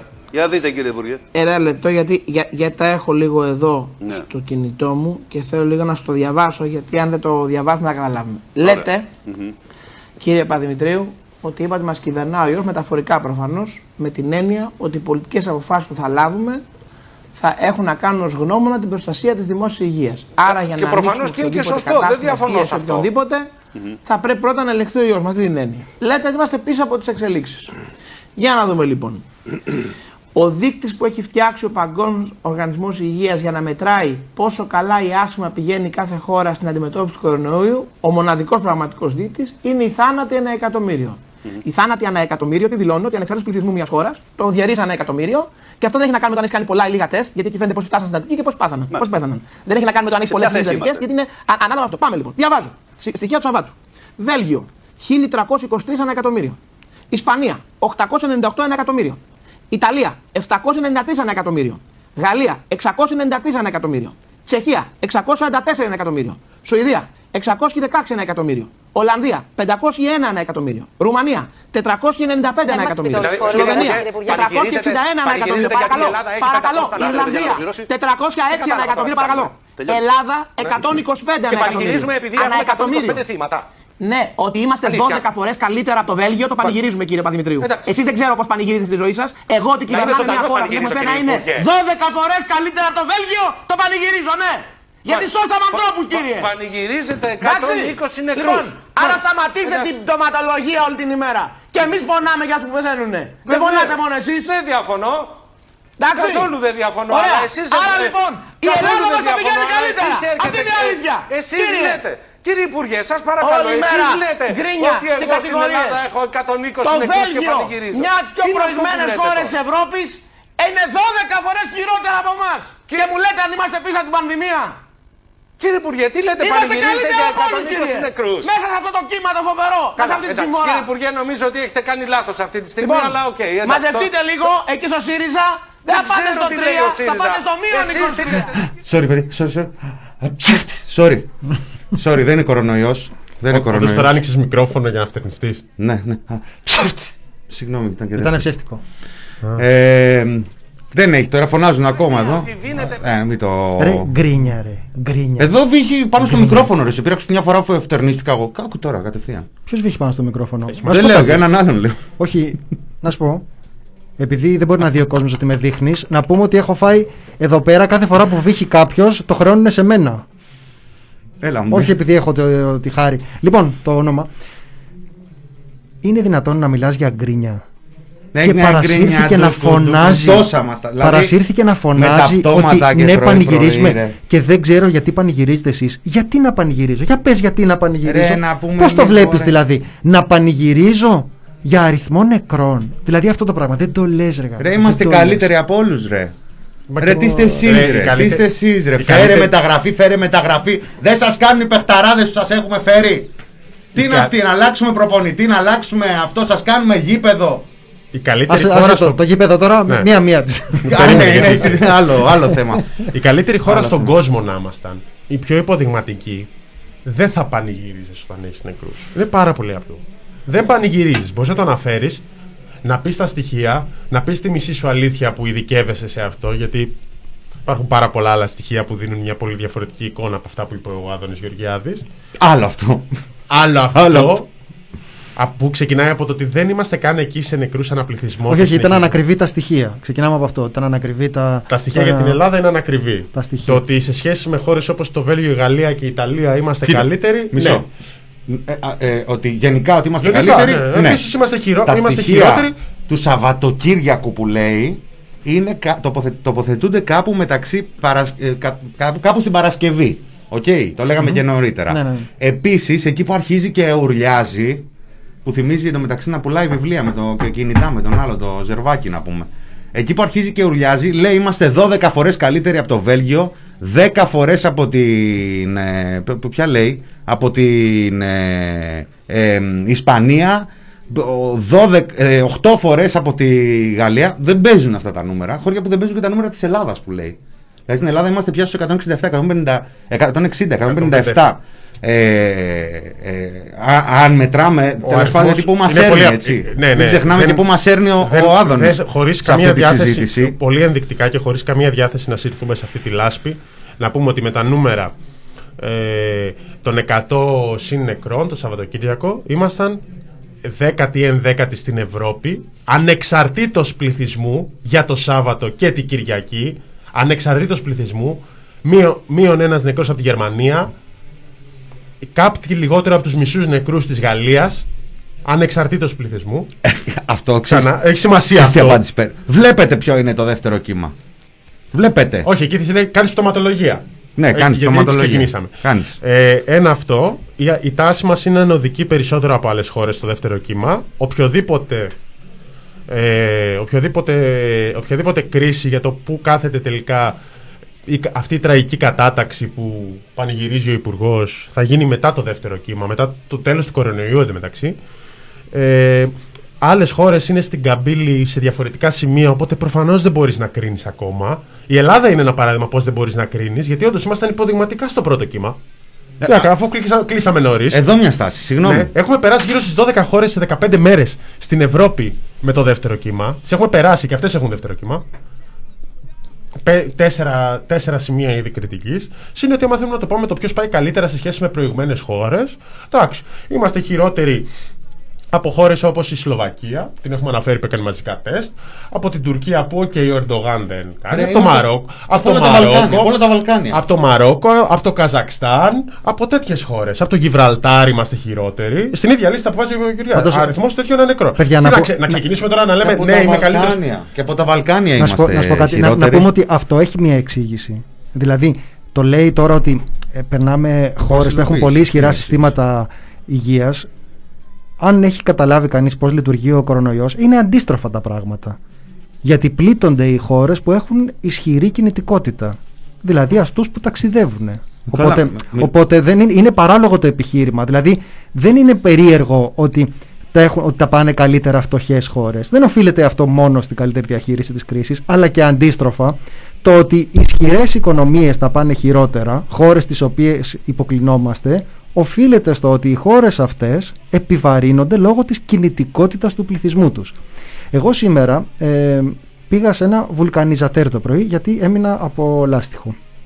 Αυτή η ιστορία δεν θα σχετιζόταν με τη συζήτησή μας εδώ αν δεν είχε εμφανιστεί ένα σύνθημα, σε, σύνθημα ένα διαφημιστικό σλόγγαν σε τείχο που έλεγε «Απόλυτο γερμανικό φρενάρισμα». Λοιπόν, το απόλυτο γερμανικό φρενάρισμα τι είναι; Είναι ο τρόπος με τον οποίο εμείς συνδέουμε κάθε τι καλό με τη Δυτική Ευρώπη και δεν καταδεχόμαστε να κοιτάξουμε προς την Ασία. Υπάρχουν επιδημιολόγοι, υπάρχουν δημοσιογράφοι που το έχουν συζητήσει αυτό και το έχουν συζητήσει από, την, από τη σκοπιά της θεωρίας του πολιτισμού. Γιατί δεν κοιτάμε προς τα εκεί; Γιατί μας πέφτει ο ποπός να κοιτάξουμε προς ασιατικ- ασιατικές χώρες που έχουν χειριστεί με ικανοποιητικά αποτελέσματα την ε, πανδημία; Εδώ πέρα υπάρχει ένας παραλογισμός. Γιατί σου λέει ο άλλος, να ορίστε το Βέλγιο που είναι προηγμένη χώρα και όσο λίγο έχουμε πάρει χαμπάρι τι γίνεται με αυτή την ιστορία, το επιχείρημα είναι παράλογο γιατί η εξάπλωση του ιού σχετίζεται ακριβώς με την, ε, με την κινητικότητα και άρα και με το να είναι προηγμένη μια κοινωνία. Εξού και είναι σε αυτή την κατάσταση οι Ηνωμένες Πολιτείες και στα μέρη που είναι στις Ηνωμένες, στις Ηνωμένες Πολιτείες αυτός είναι ο μηχανισμός διάδοσης του, του ιού. Εδώ πέρα, αντί να κάνουμε αυτή την κουβέντα, ξεκινάμε από το στοιχειώδες, που είναι αυτό που λες εσύ Θάνο. Δηλαδή ρε παιδί μου ότι εφόσον έχεις να κάνεις με νεκρούς, ξεκινάς λέγοντας ότι και τρεις νεκρούς να είχαμε, ποτέ Δεν δεν είναι λόγος πανηγυρισμού. Ποτέ. Θα έπρεπε να πεις είμαι συντετριμένος για τους τρεις για τους τρεις νεκρούς. Είμαι υπόλογος για όσα δεν κάναμε προκειμένου να μην έχουμε ούτε αυτούς τους τρεις. Από αυτό, από αυτό ξεκινάμε. Δεν λες πανηγυρίζω. Το να πεις πανηγυρίζω είναι ρε παιδί μου κάτι που δεν μαζεύεται. Δηλαδή σε φυσιολογικές συνθήκες, αν το είχε πει υπουργ- α, αυτό, το τεστ που κάνουμε πάντα για το πώς λειτουργεί η δημοσιογραφία, αν το είχε πει υπουργός του ΣΥΡΙΖΑ θα είχε οδηγηθεί σε παρέτηση. Αυτό θα γινόταν, ρε παιδί μου. Θα το παίζανε όλη η μέρα όλα τα κανάλια. Ο πέμπτος, ο υπουργός- έκτος, ο έβδομος. ο υπουργός που πανηγύρισε επειδή ε, έχουν μόνο τόσους νεκρούς. Έτσι δεν είναι. Πρωτοσέλιδα δεν θα το βλέπαμε. Δεν θα το παίζανε τρεις μέρες όλα τα Η Δούρου- κανάλια Η αυτό. Δούρου δεν είπε για στραβή στη βάρδια και τώρα έχω- το έχουν πάρει όλοι το πόσες στραβές στη βάρδια έκατσαν του Μητσοτάκη. Τώρα το γράφουν σοβαρά. Ε, το έχει γίνει αυτό. Και εμείς το, και εμείς τότε το κρίναμε ότι εντάξει δεν εκφράζεσαι έτσι ρε παιδί, μη στραβή στη βάρδια μου. Οκ. Ναι. Ναι, ναι. Αλλά αυτό τώρα είναι 15 φορές χειρότερο. Ε, συν αυτό, συν, καλά, η καλύτερη απάντηση σε αυτό που δυστυχώς ξέχασα να τη βάλω στο κομμάτι είναι 132 νεκροί στην Κούβα. Τελεία. Εσύ μου λες 157 εκατομμύριο και τέτοια. 132 νεκροί στην Κούβα. Παράδειγμα, να μιλήσουμε για συστήματα υγείας. Εκεί θα θυμηθούν την κίνηση ρε, και τα, το πόσος κόσμος περνάει Τουριστικός από τη προορισμός χώρα. είναι Και... κουβέντα.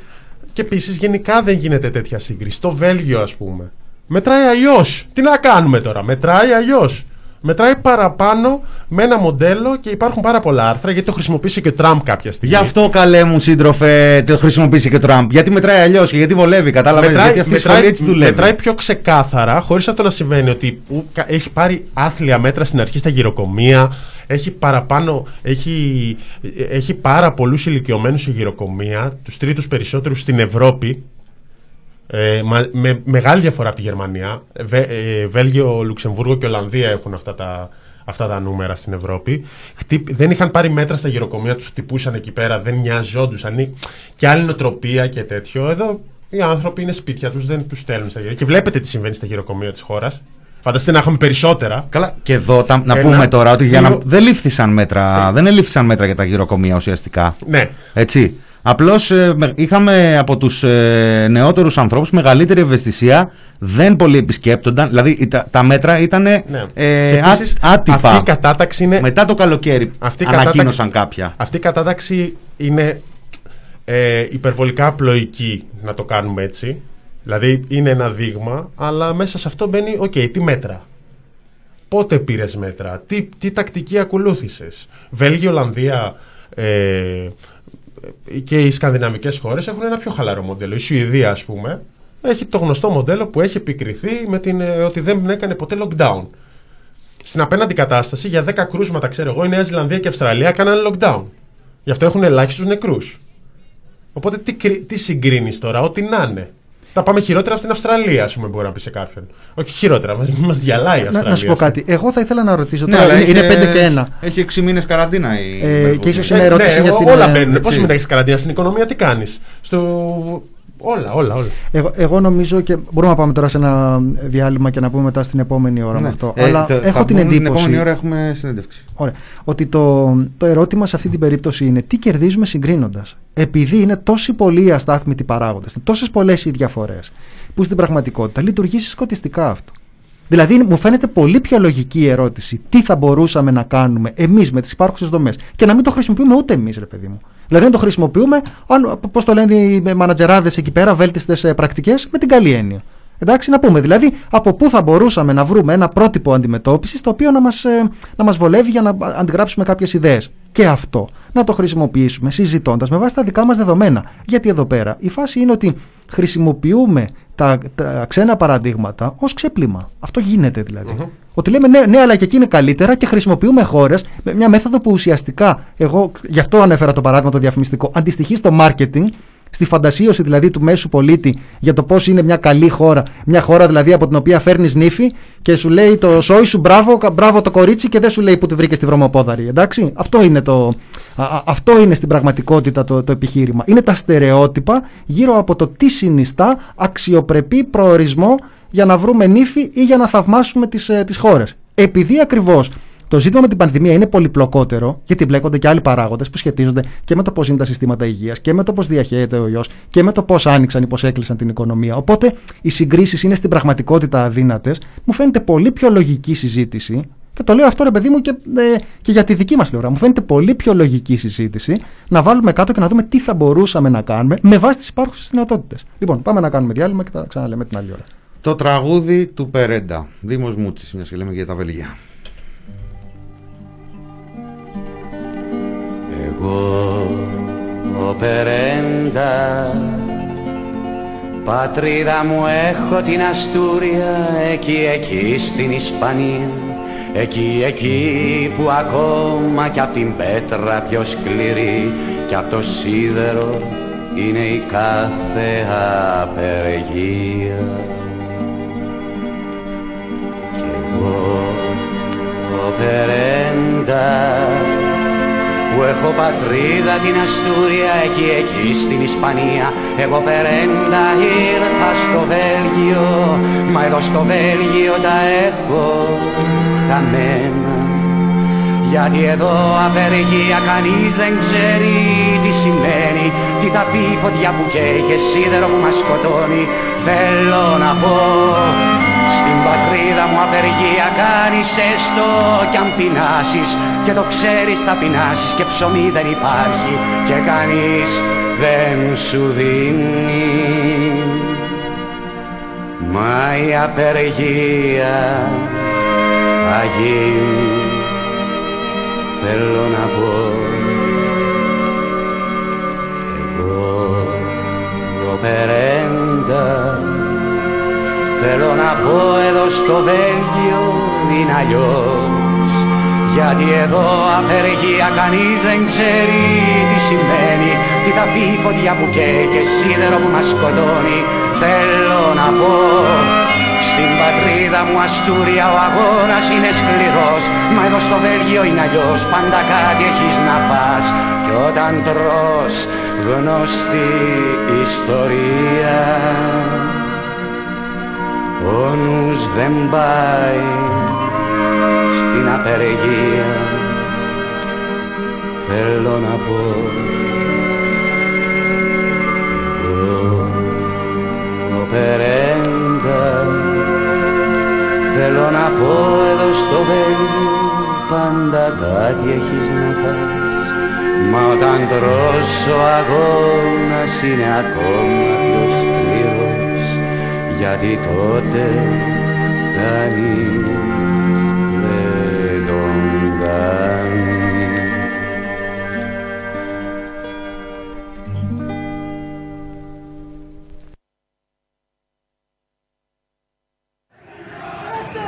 Και να, τι θέλω τώρα να σας πω. Μες στις Ινδίες μέσα στην πόλη της Καϊκούτας Φράξαν το δρόμο σε έναν άνθρωπο Αλυσοδέσαν έναν άνθρωπο εκεί που ευάδιζε Να το λοιπόν γιατί δεν καταδέχουμε. Να υψώσω το κεφάλι στα στροφότιστα διαστήματα. Θα πείτε, τα άστρα είναι μακριά. Κι η γη μας τόσο θα μικρή Ε, το λοιπόν, ό,τι και να είναι τα άστρα Εγώ τη γλώσσα μου τους βγάζω Για μένα το λοιπόν το πιο εκπληκτικό Πιο επιβλητικό, πιο μυστηριακό και πιο μεγάλο. Είναι ένας άνθρωπος που τον ποδίζουν να βαδίσει. Είναι ένας άνθρωπος που τον αλυσοδένουνε Είναι ένας άνθρωπος που τον ποδίζουν να βαδίσει. Είναι ένας άνθρωπος που τον αλυσοδένουνε Είναι ένας άνθρωπος που τον ποδίζουν να βαδίζει Είναι ένας άνθρωπος που τον αλυσοδένουνε. Είναι ένας άνθρωπος που τον ποδίζουν να βαδίζει. Είναι ένας άνθρωπος που τον αλυσοδένουνε. Είναι ένας άνθρωπος που τον ποδίζουν να βαδίζει. Είναι ένας άνθρωπος που τον αλυσοδένουνε. Είναι ένας άνθρωπος που τον ποδίζουν να βαδίζει. Είναι ένας άνθρωπος που τον αλυσοδένουνε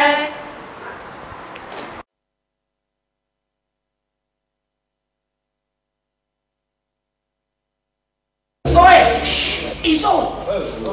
Evening, voters. Some people in this country are very, very rich. But most of you are very, very poor. Skin! You know why? Because you're all lazy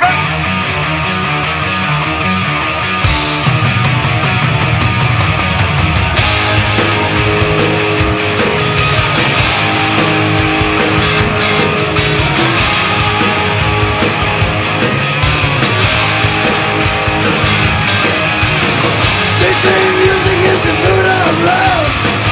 Let's see if you're hungry enough. Take a bite, take another, wish a could get my word Get a sweet name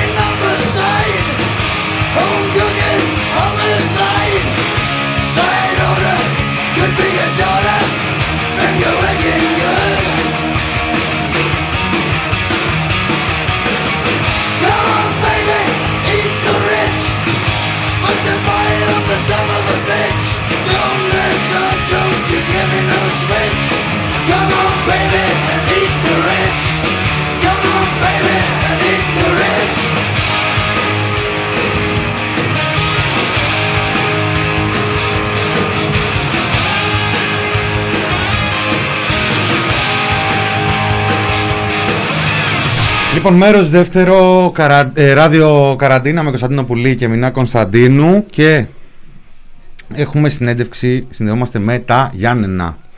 Έχουμε μαζί μας την ε, Νάντια Τζόρτζη που είναι πρόεδρος των εστιακών φοιτητών του Πανεπιστημίου Ιωαννίνων και είναι μαζί της και η Αθηνά που είναι μια συλληφθήσα από τις, ε, την ημέρα των ε, επεισοδίων στις 17 Νοέμβρη. Καλησπέρα και ευχαριστούμε πάρα πολύ για την επικοινωνία.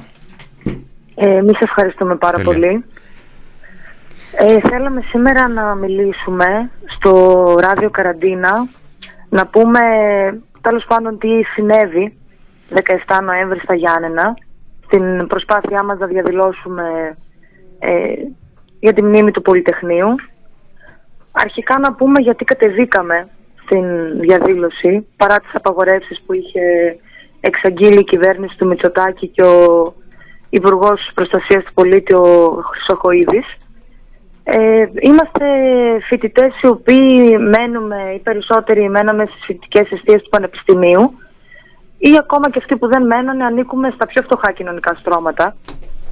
Και προφανώς αυτό εδώ πέρα το οποίο μας συνδέει με το Πολυτεχνείο ήταν ότι ε, ο λόγος για τον οποίο εμείς σήμερα μπορούμε να σπουδάζουμε, ο λόγος για τον οποίο ακόμα και σήμερα υπάρχουν ε, ό,τι έχει απομείνει τέλος πάντων από τα δικαιώματά μας στην υγεία, στην ιατροφαρμακευτική περίθαλψη ε, και όσο εργασιακά δικαιώματα μας έχουν ε, αφήσει, ε, τα κερδίσαμε λόγω του Πολυτεχνείου και λόγω των αγώνων που έγιναν μετά από ε, την συγκεκριμένη εξέγερση όλοι οι αγώνες μεταπολίτευσης που προφανώς ε, έδωσαν και ένα σύνταγμα το οποίο σήμερα γίνεται κουρελόχαρτο.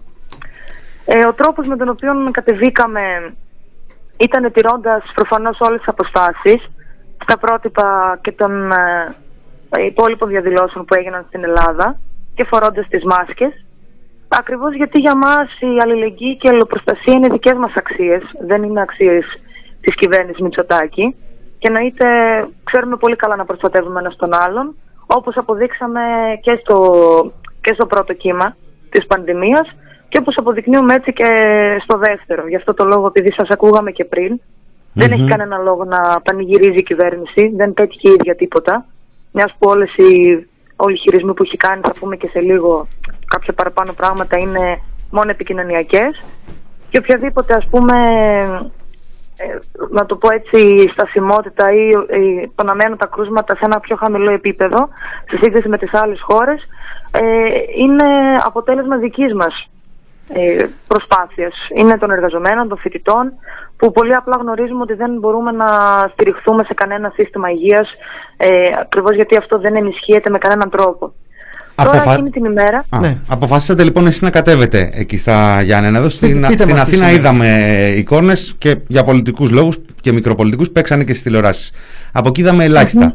Ε, τι ακριβώς συνέβη; Θα σας πω, ακριβώς επειδή είμαστε μια επαρχιακή πόλη δεν ε, έχει προβληθεί αρκετά η επίθεση η οποία συνέβη στα Ιωάννινα.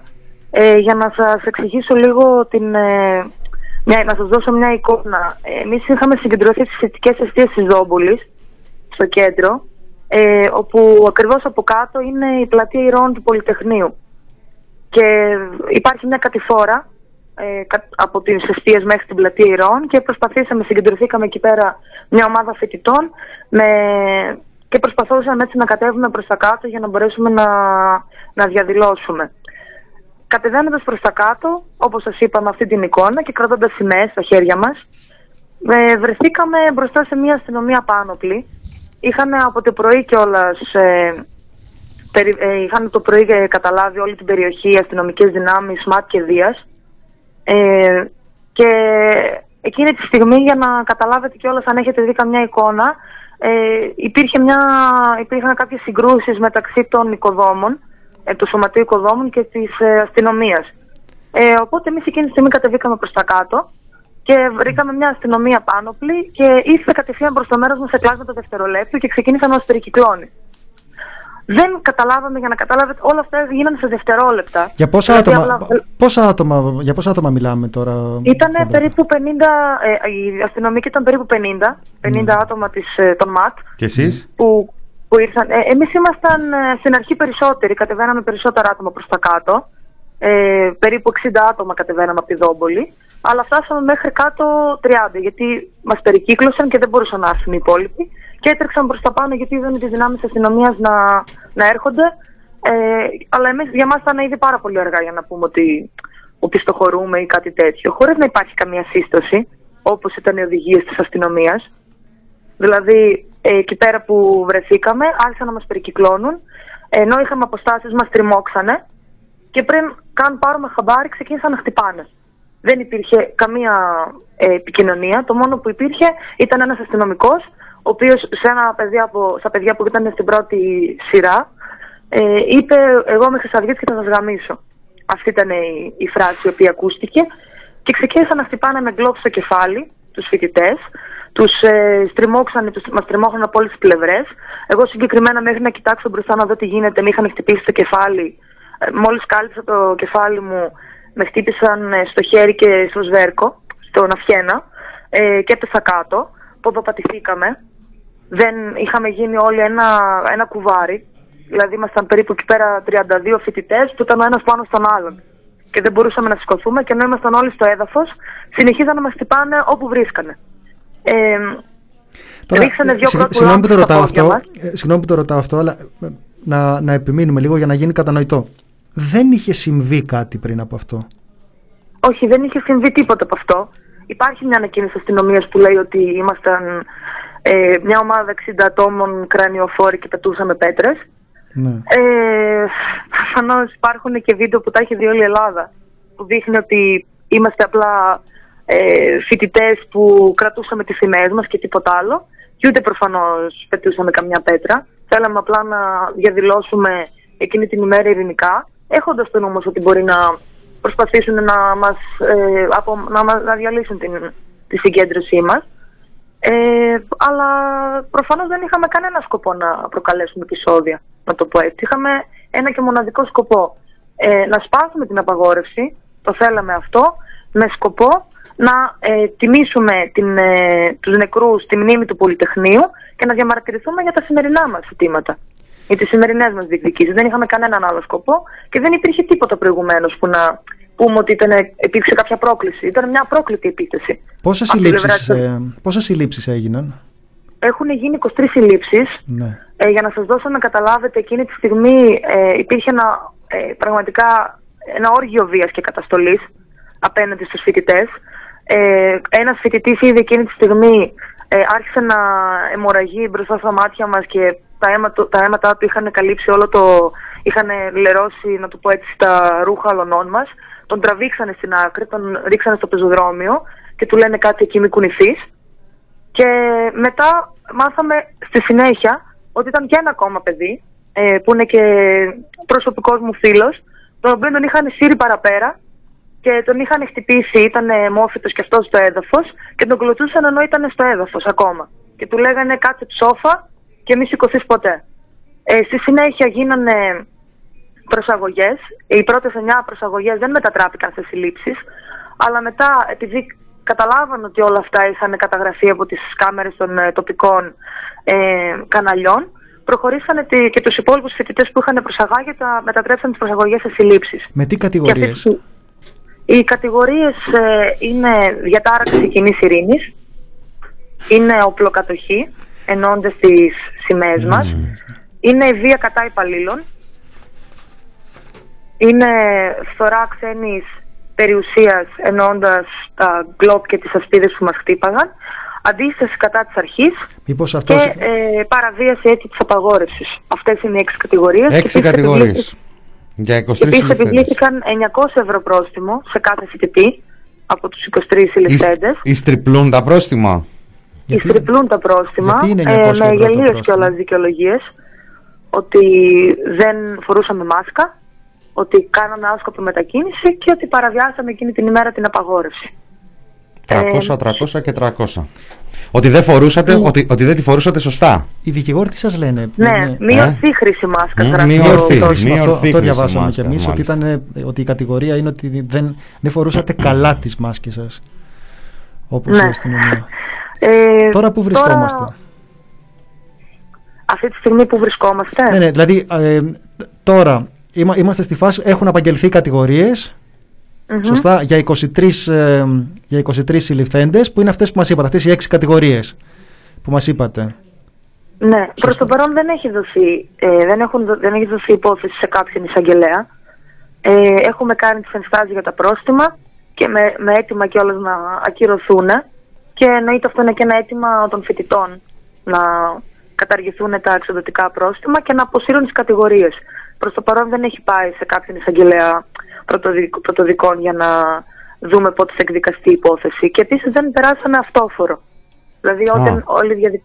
Θα σας πει κιόλας μετά και η κοπέλα που συνελήφθη ε, την, τη διαδικασία που υπήρχε Να. μέσα στο τμήμα. Να μιλήσουμε Εγώ και με αν την... μου- ε, Ναι, ναι, ναι, ναι, συγγνώμη, ναι, ναι. ολοκλήρωσε, ναι. Ε, Αν έχεις, Γεια αν σας. έχεις ολοκληρώσει... Α, γεια σου Αθηνά. Ε, είμαι μία από τους 23 εκθέντες ε, και θα ήθελα να παρουσιάσω και εγώ με τη σειρά μου πώς έγιναν α, τα γεγονότα ε, και με κάποιες ε, λεπτομέρειες προκειμένου να μην α, μειωθεί η σοβαρότητα και να μην υποτιμηθεί, τη- υποτιμηθεί η σοβαρότητα της κατάστασης. Ε, αρχικά θα ήθελα να διευκρινίσω ότι κατεβαίνοντας από τις ε, εστίες της Δόμπολης προς το, την πλατεία Ηρών Πολυτεχνείου εδώ πέρα στα Γιάννενα ε, τηρήσαμε κά- τις αποστάσεις, φορούσαμε τις μάσκες μας και γενικότερα ήμασταν νομοταγείς απέναντι στους, ε, στα μέτρα που έχει βάλει η κυβέρνηση για τον κορονοϊό και όλα αυτά. Ε, όταν, ε, Είναι πριν- λίγο σχετικό βασικά αυτό. πριν- Ναι. πριν αρχίσουν οι βιοπραγίες ε, προσπαθήσαμε να εξηγήσουμε στους α, αστυνομικούς ότι δεν είχαμε κάποια ε, πρόθεση να γίνει κάποιο σκηνικό, ότι πηγαίναμε με ειρηνικές διαθέσεις α, αλλά δεν υπήρχε καμία προειδοποίηση από το δικό τους μέρος και άρχισαν να, κατευθείαν να μας α, ξυλοκοπούν, α, μας περικύκλωσαν ε, και γενικότερα άρχισαν να, βα- ε, να μας βαράνε, να λένε διάφορες ε, εκφράσεις του τύπου «εγώ είμαι Χρυσαυγίτης και θα σε γαμίσω όπως ε, προανέφερε και η Νάντια». Υπήρξε Ε, και μια γενικότερα η σεξιστική φρασ- επίθεση, διαβάσαμε. Έτσι δεν είναι στην ανακοίνωση; Μετά, στην, στη, μετά τη σύλληψη. Στο αστυνομικό τμήμα. Μια κοπέλα που είπε και πού θα βρω τα λεφτά. Καλά Μμ. το θυμάμαι. Ε, ναι. Και γενικότερα η φρασιολογία... Να μας, να μας τα πείτε, να μας τα πείτε εσείς, συνεχιζόταν- μην, μην, ε, συγγνώμη, συγγνώμη, συνεχίστε και δεν... ε, συνεχίστε, εγώ αυτό που Ε, διέκοψα. Ωραία. Μετά στο τμήμα, όταν, όταν α, μας πήγαν, ε, δεν υπήρχε κανένας α, κανόνας υγιεινής. Α, γενικότερα, ε, είχαμε ως γυναίκες ζητήσει να χρησιμοποιήσουμε μια πιο καθαρή τουαλέτα, έστω και με την α, παρουσία μιας γυναίκας αστυνομικού. Ε, φυσικά το αίτημά μας απορρίφθηκε. Ε, 23 άτομα ήμασταν α, στιβαγμένοι ουσιαστικά μέσα σε κελιά 20 τετραγωνικών, το πολύ σας βάζω εγώ 20 τετραγωνικών α, μέτρων. Στα ανακριτικά μας έβαζαν 10-10 ή και περισσότερους ε, και αυτό δεν δείχνει παρά ε, ότι δεν γινόταν αυτό το πράγμα για το καλό της, ε, για το δημόσιο καλό, ας πούμε. Ε, πιο συγκεκριμένα, Νομίζω ότι εμένα αυτό είναι ένα προσωπικά- συμπέρασμα. Ναι, συνέχισε. ναι. ναι. Ε, χρόνο, ε, ήμασταν συνολικά στο κελί ε, 15 ώρες. Ο τελευταίος έφυγε από το τμήμα, μετά από 15 ώρες έφυγε 9 η ώρα το πρωί και ήμασταν ε, από το, στο αστυνομικό τμήμα από τις ε, 6 η ώρα. Επικοινωνία με Ε, δικηγόρο πότε είχατε; Μέσα σε αυτές τις Ε, ώρες. επικοινωνία με δικηγόρο είχαμε μετά από 6 ώρες ε, και επίσης εμείς δικηγόρο δεν είδαμε ποτέ. Δηλαδή ό,τι συνεννόηση είχαμε μαζί με τον ε, δικηγόρο μας είχαμε μέσω των ε, δικών μας τηλεφώνων. Ε, δεν, ε, ο δικηγόρος προσπαθούσε από τις 6 ώρα το, που μας συνέλαβαν μέχρι και τις 9 τις 9 βέβαια μετά που τον έδιωξαν οι ίδιοι αστυνομικοί. Δεν τον είδαμε ποτέ, απλά ξέραμε ότι προσπαθούσε να μπει μέσα στο τμήμα ε, και, να μην, και δεν α, τον αφήνανε. Ε, μετά είχα, είχε αρχίσει μια διαδικασία ε, να μας καλούν μέσα έναν έναν προκειμένου να καταθέσουμε. Ε, εκεί πέρα η κατάσταση τουλάχιστον για τις γυναίκες ε, ήταν τραγική, δηλαδή τα σεξιστικά σχόλια, η σεξιστική φρασιολογία ε, δεν είχε όριο, πραγματικά. Ε, σε μένα προσωπικά, όταν α, πήγα να καταθέσω, ε, άρχισαν α, τα διάφορα σχόλια του τύπου ε, η προηγούμενη κοπέλα που ήρθε να καταθέσει δεν ασχολούνταν με τα πολιτικά, οπότε ε, αφέθηκε ελεύθερη. Ε, μια τέτοια, σε μια τέτοια κοπέλα δεν αρμόζει να ασχολείται με αυτά τα θέματα. Μια γυναίκα δεν ε, μπορεί να ασχολείται με τέτοια θέματα και ούτω καθεξής.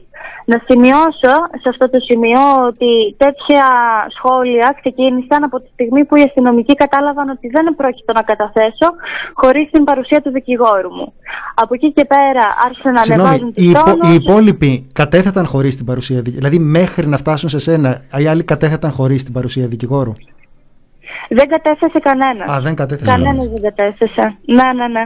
Γιατί πολύ απλά δεν υπήρχε παρουσία δικηγόρου όπως προανέφερα. Ε, ναι. Και μετά από εκεί και πέρα άρχισαν να ανεβάζουν τους τόνους, ε, να μην υπάρχει και τόση ε, συνεργασία. Ήδη δεν υπήρχε συνεργασία, εδώ που τα λέμε. Ε, επίσης, όταν ε, ε, πήγα να, όταν δεν δέχτηκα να δώσω ούτε υπογραφή ούτε αποτύπωμα ή κάτι άλλο, ε, οι αστυνομικοί μου, ήταν, ε, μου είπαν άντε κουκλίτσα μου τελείωνε μας κούρασες. Και το πιο σημαντικό, ε, όταν ε, ήρθε η ώρα να παραλάβω το πρόστιμο των 900 ευρώ, όταν α, ανέφερα στον αστυνομικό πως αυτό το ποσό είναι αδύνατο να πληρωθεί, ειδικά σε τέτοιους καιρούς, η απάντηση Εδώ του αστυνομικού ήταν και τι σε νοιάζει εσένα πώς θα πληρωθεί, είσαι κοπέλα. Μάλιστα. Ξέρεις που θα τα βρεις. Μάλιστα. Οπότε. Υπήρξε, στο τμήμα υπήρξε πάλι επίθεση, σας χτύπησαν ξανά στο τμήμα ή, ή, ή έξω είχε συμβεί μόνο αυτό; Στο τμήμα δηλαδή είχαμε προσβολές, είχαμε σεξιστικές ε, επιθέσεις, εί- είχαμε, υ- υπήρξε πάλι βία στο τμήμα ή όχι; Ό,τι Ε, χτύπησαν έξω. βία στο τμήμα μέσα δεν ε, υπήρξε, αλλά υπήρχε λεκτική βία και ψυχολογική βία. Ελάτε λίγο στην α, θέση μιας γυναίκας που έχει να σκεφτεί και να φοβηθεί διπλά για τη σωματική της ακαιρεότητα. Ε, ε, δεν μας έδιναν ούτε νερό να φανταστείτε, μόνο όταν ε, ένα παιδί ζήτησε λίγο νερό, μόνο τότε του έδωσαν σε ένα συγκεκριμένο ε, άτομο, ενώ ήμασταν εκεί μέσα 23 άτομα. Ε, ζητήσαμε να πάμε στο νοσοκομείο γιατί όλοι μας ήμασταν ε, με τραύματα, μόλοπες, δεν αισθανόμασταν ε, καλά και όλα αυτά και, ε, και α, συγγνώμη, αλλά καταλαβαίνετε λίγο πως ε, έχει η Παρακαλώ. κατάσταση αφού τα εξιστορώ όλα αυτά. Μιλάμε να θυμίσουμε Ε, σε όσους ε, συντονίστηκαν τώρα και σε όσες ότι μιλάμε με μία από τις ε, συλληφθέντες, ε, συ- οι συλληφθήσεις πάνω στα Γιάννενα στις ε, 17 Νοεμβρίου, την ημέρα της επαιτίου της εξέγερσης του Πολυτεχνείου που χτυπήθηκαν, ε, σύρθηκαν, στηβάστηκαν στο αστυνομικό τμήμα ε, έφαγαν ο καθένας από τριπλό πρόστιμο 900 ευρώ για τρεις παραβάσεις άσκοπη μετακίνηση, παραβίασης απαγόρευσης και μη ορθή χρήση μάσκας και αντιμετωπίζουν έξι κατηγορίες έκαστος η εκάστη ε, διατάραξη κοινής ειρήνης, θωράς ξένης περιουσίας αντίσταση κατά της αρχής, βίας κατά υπαλλήλων, παραβίασης ε, της απαγόρευσης και ο, ε, οπλοφορίας, αν δεν κάνω λάθος, από τα τις σημαίες.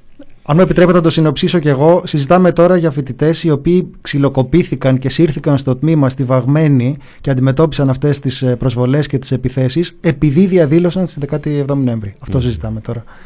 Ε, Αθηνά, υπάρχει κάτι άλλο που. Πού δεν- βρίσκεται τώρα η, η υπόθεσή σας; η υπόθεσή σας; Τι συμβαίνει Ναι, ε, δηλαδή; να ολοκληρώσω λίγο Ναι, αυτό ναι, που ναι. έλεγα και πριν. Ε, είχαμε τραυματίες μέσα στο τμήμα. Ε, και μας είπαν να επιλέξουμε μόνο δύο προκειμένου να πάνε στο νοσοκομείο και να λάβουν την ανάλογη περίθαλψη. Ε, να αναφέρω ότι ε, τα δύο παιδιά πήγανε στο νοσοκομείο με ασφαλίτικο αμάξι και προφανώς όταν α, τελείωσε η διαδικασία ε, του νοσοκομείου ξαναήρθανε μέσα στο τμήμα χωρίς να υπάρξει κάποιο θέμα από τη μεριά των α, αστυνομικών. Ε, Συγγνώμη, τώρα- τους πήγαν με πολιτικό αυτοκίνητο, αστυνομικοί με πολιτικό αυτοκίνητο, αυτό λέμε τώρα; Ναι, ναι, ναι, με ασφαλίτικο. Οκ, μάλιστα. Τώρα μ, αναρωτήθηκε Μπορώ να κανείς αν πάρω είναι... ξανά το λόγο να Ναι, ναι, προσθέσω ναι. κάποια πράγματα; Ναι, ναι, και βέβαια, και βέβαια. Ε, αρχικά να πούμε ότι ήταν όλοι τραυματισμένοι και επειδή ζητήσαν αρκετοί να πάνε στο νοσοκομείο, τους είπαν επιλέξτε δύο. Οι άλλοι δεν πηγαίνουν. Διαλέξτε μεταξύ σας με ποιον, ε, μπορεί, με ποιον θα, ποιος θα πάει τέλος πάντων στα επίγοντα. Την επόμενη μέρα κιόλας που όλοι οι υπόλοιποι συλληφθέντες ε, πήγανε στο νοσοκομείο, ε, βρέθηκαν αρκετά τραύματα. Δηλαδή δύο από αυτούς που πήγαν την επόμενη μέρα είχαν κρανιογκεφαλικές κακώσεις. Υπάρχει Και- χαρτί από το νοσοκομείο με διάγνωση κρανιογκεφαλική κάκωση. ή Ναι, κρανιογκεφαλ- ναι, ναι, ναι, υπάρχουν και τα έχουμε συλλέξει όλα αυτά. Και γιατί είναι στοιχεία. Και επίσης μια ακόμα φοιτήτρια, Να- να- ε, συγγνώμη. επειδή είχε. Να, να επιμείνω Μα λίγο τι- σε αυτό. Μιλάμε για αυτούς που δεν μπορέσαν να πάνε. Δηλαδή, δύο Αυτούς αυτοί που που δεν ήταν μπορέσαν, χειρότερα αυτούς πήγαν. που- Από αυτούς που δεν μπορέσαν να πάνε, όταν πήγαν την επόμενη μέρα, έχουν διάγνωση κρανιογκεφαλική κάκωση. Ναι, και άλλη μια Μάλιστα. κοπέλα, διάγνωση ε, μετατόπιση αυγενικού σπονδύλου. Και αυτή τη στιγμή μέχρι και σήμερα και θα κάνει αρκετές μέρες ακόμα δεν φοράει κολάρο και δεν το, θα το βγάλει τώρα στα κοντά. Έχει μετατόπιση Συνολικά- σπονδύλου στον αυχένα. Αυτό λέμε. Συνολικά να, ναι, συνολικά να κάνουμε έναν, ε, τον τραγικό απολογισμό από την βία των αστυνομικών, δύο φοιτητές με ανοιγμένα κεφάλια και ράματα. Ο ένας από αυτούς που τραυματίστηκε, τραυματίστηκε πιο βαριά, ο Κώστας Λάχανης, ε, έχει κιόλας ρίξει τένοντα και δεν μπορεί να σηκώσει ακόμα τον ώμο του. Και, και αυτός επίσης έχει κάκωση αυγενικούς σπονδύλου από τις κλωτσιές που έτρεγε από τις μπότες των αστυνομικών την ώρα που ήταν στο έδαφος. Ε, έχουμε μία φοιτήτρια με κάκωση στο δεξιό αυτή, στο δεξί αυτή και από χτύπημα δεξιά κροταφικά στην- στο πλάι ας πούμε, του κεφαλιού. Ε, Τα οποία είναι έχουμε μπουνιά δύο- είναι αυτά που λέμε τώρα, το, η κάκωση στο, στο αυτή; Ή που να ξέρει η κοπέλα μέσα στο χαμό. Συγγνώμη, δεν σας άκουσα. Λέω, ναι, μπουνιά είναι αυτό που λέμε τώρα; Όχι, Τη ήταν από χτυπήσαν στο γκλόπ. αυτή. Από γκλόμπ ήταν αυτό, μάλιστα. Ήταν από γκλόπ, ναι. Μάλιστα.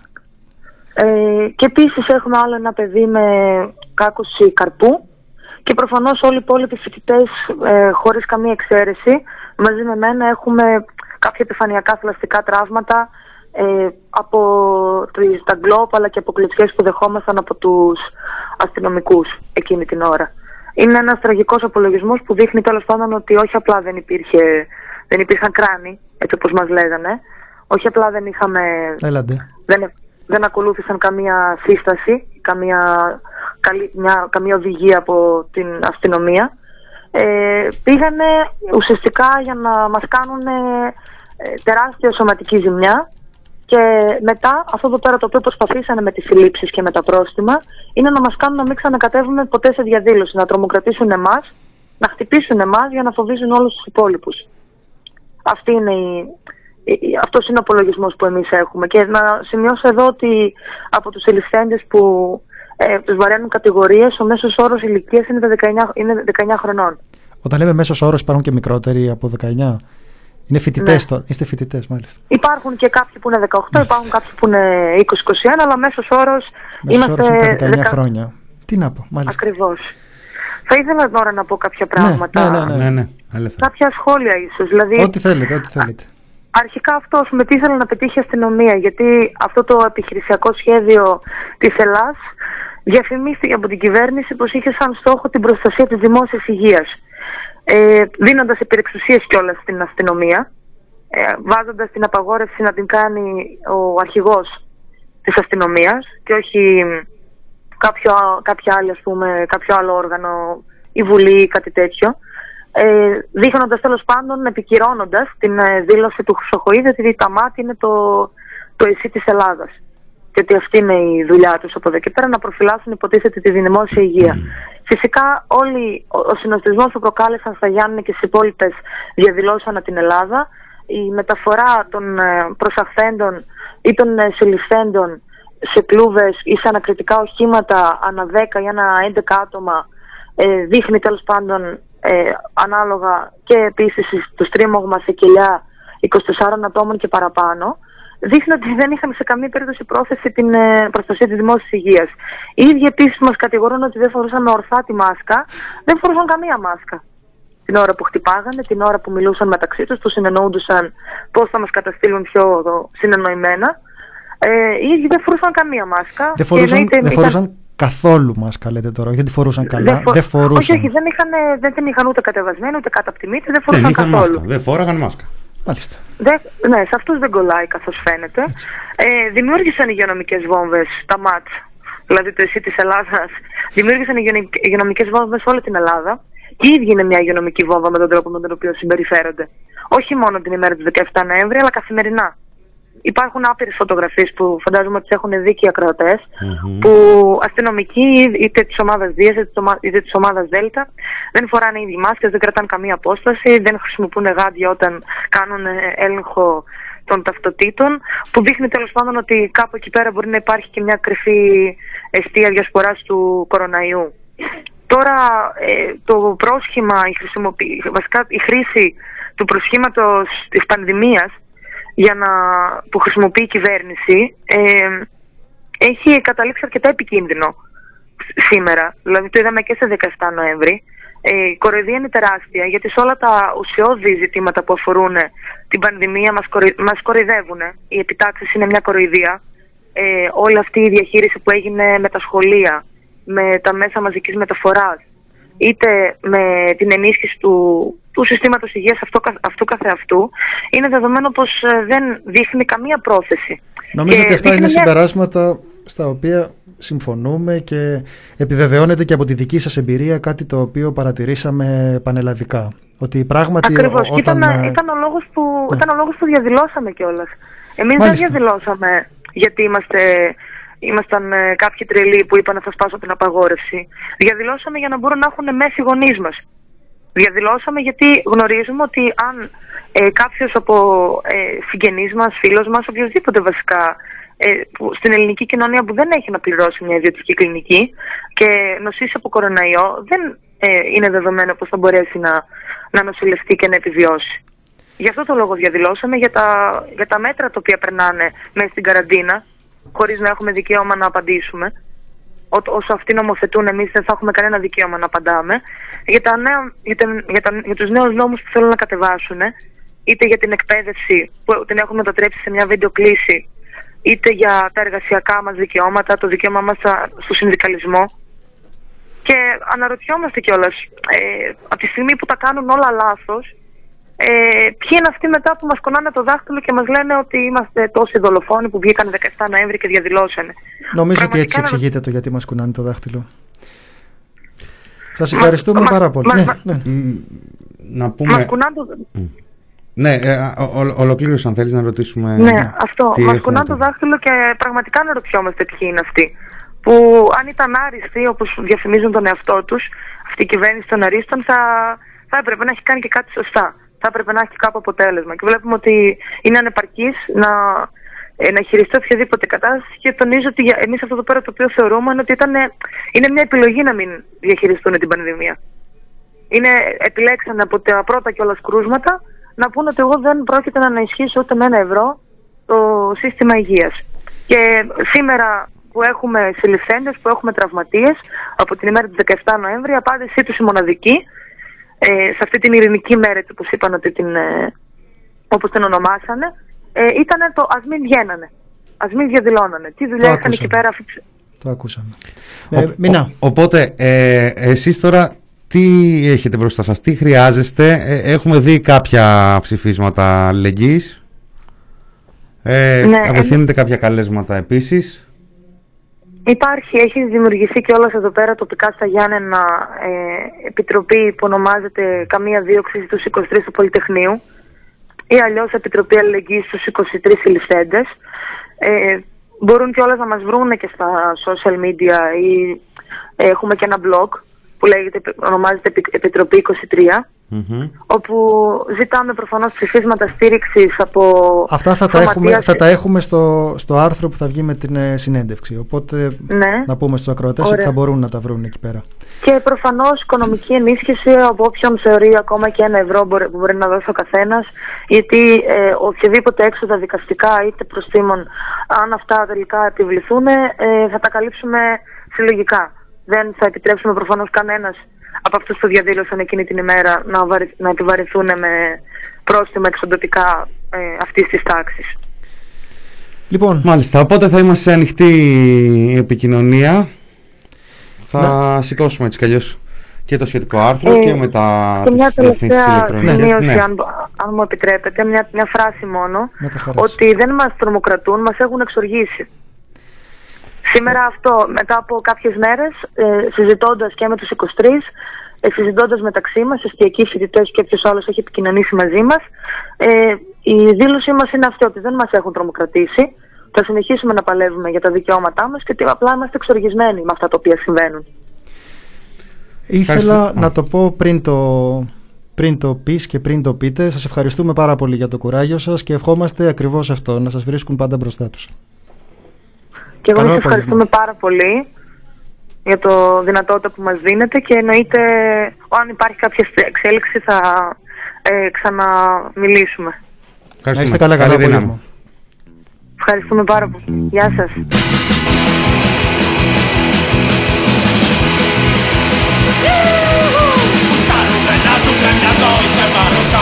Συνομιλήσαμε με την, την ε, Νάντια Νάντια Τζόρτζη, από την, ε, που είναι πρόεδρος των εστιακών φοιτητών του Πανεπιστημίου Ιωαννίνων και με την Αθηνά η οποία είναι μ- μία από τις ε, συλληφθήσεις της ε, ημέρας των, ε, των επεισοδίων μετά, τα, μετά την πορεία του Πολυτεχνείου. Όταν λέμε επεισοδίων εννοούμε την ημέρα που η αστυνομία επιτέθηκε σε μια πορεία φοιτητών, τους ξυλοκόπησε και σε τους μια έσυρε στο ακόμα, κίνημα. σε πολλά μέρη της Ελλάδας. Εδώ είχε να κάνει με τα Γιάννηνα.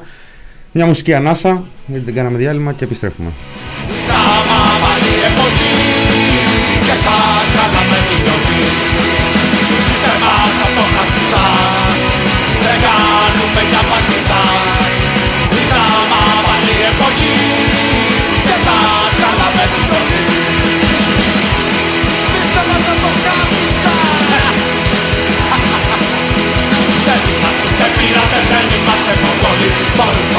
Όμως να βάλουμε φωτιά σαν την πόλη. Μπορούμε σε κάτι να μην κάνουμε χωράφι. Και δεν πάνε να ουράξουν όλοι δημοσιογράφοι Τα πάντα θα τα δώσουμε για τον ανταγωνισμό σας. Γιατί είμαστε πολιτιστοί για τον πολιτισμό σας. Για μένα να νικήσουμε το πειράτε χαμπάρι Για μην μπορεί κανένας μας τα πόδια του να πάρει. Ζήστε μας απ' το χαρτί σας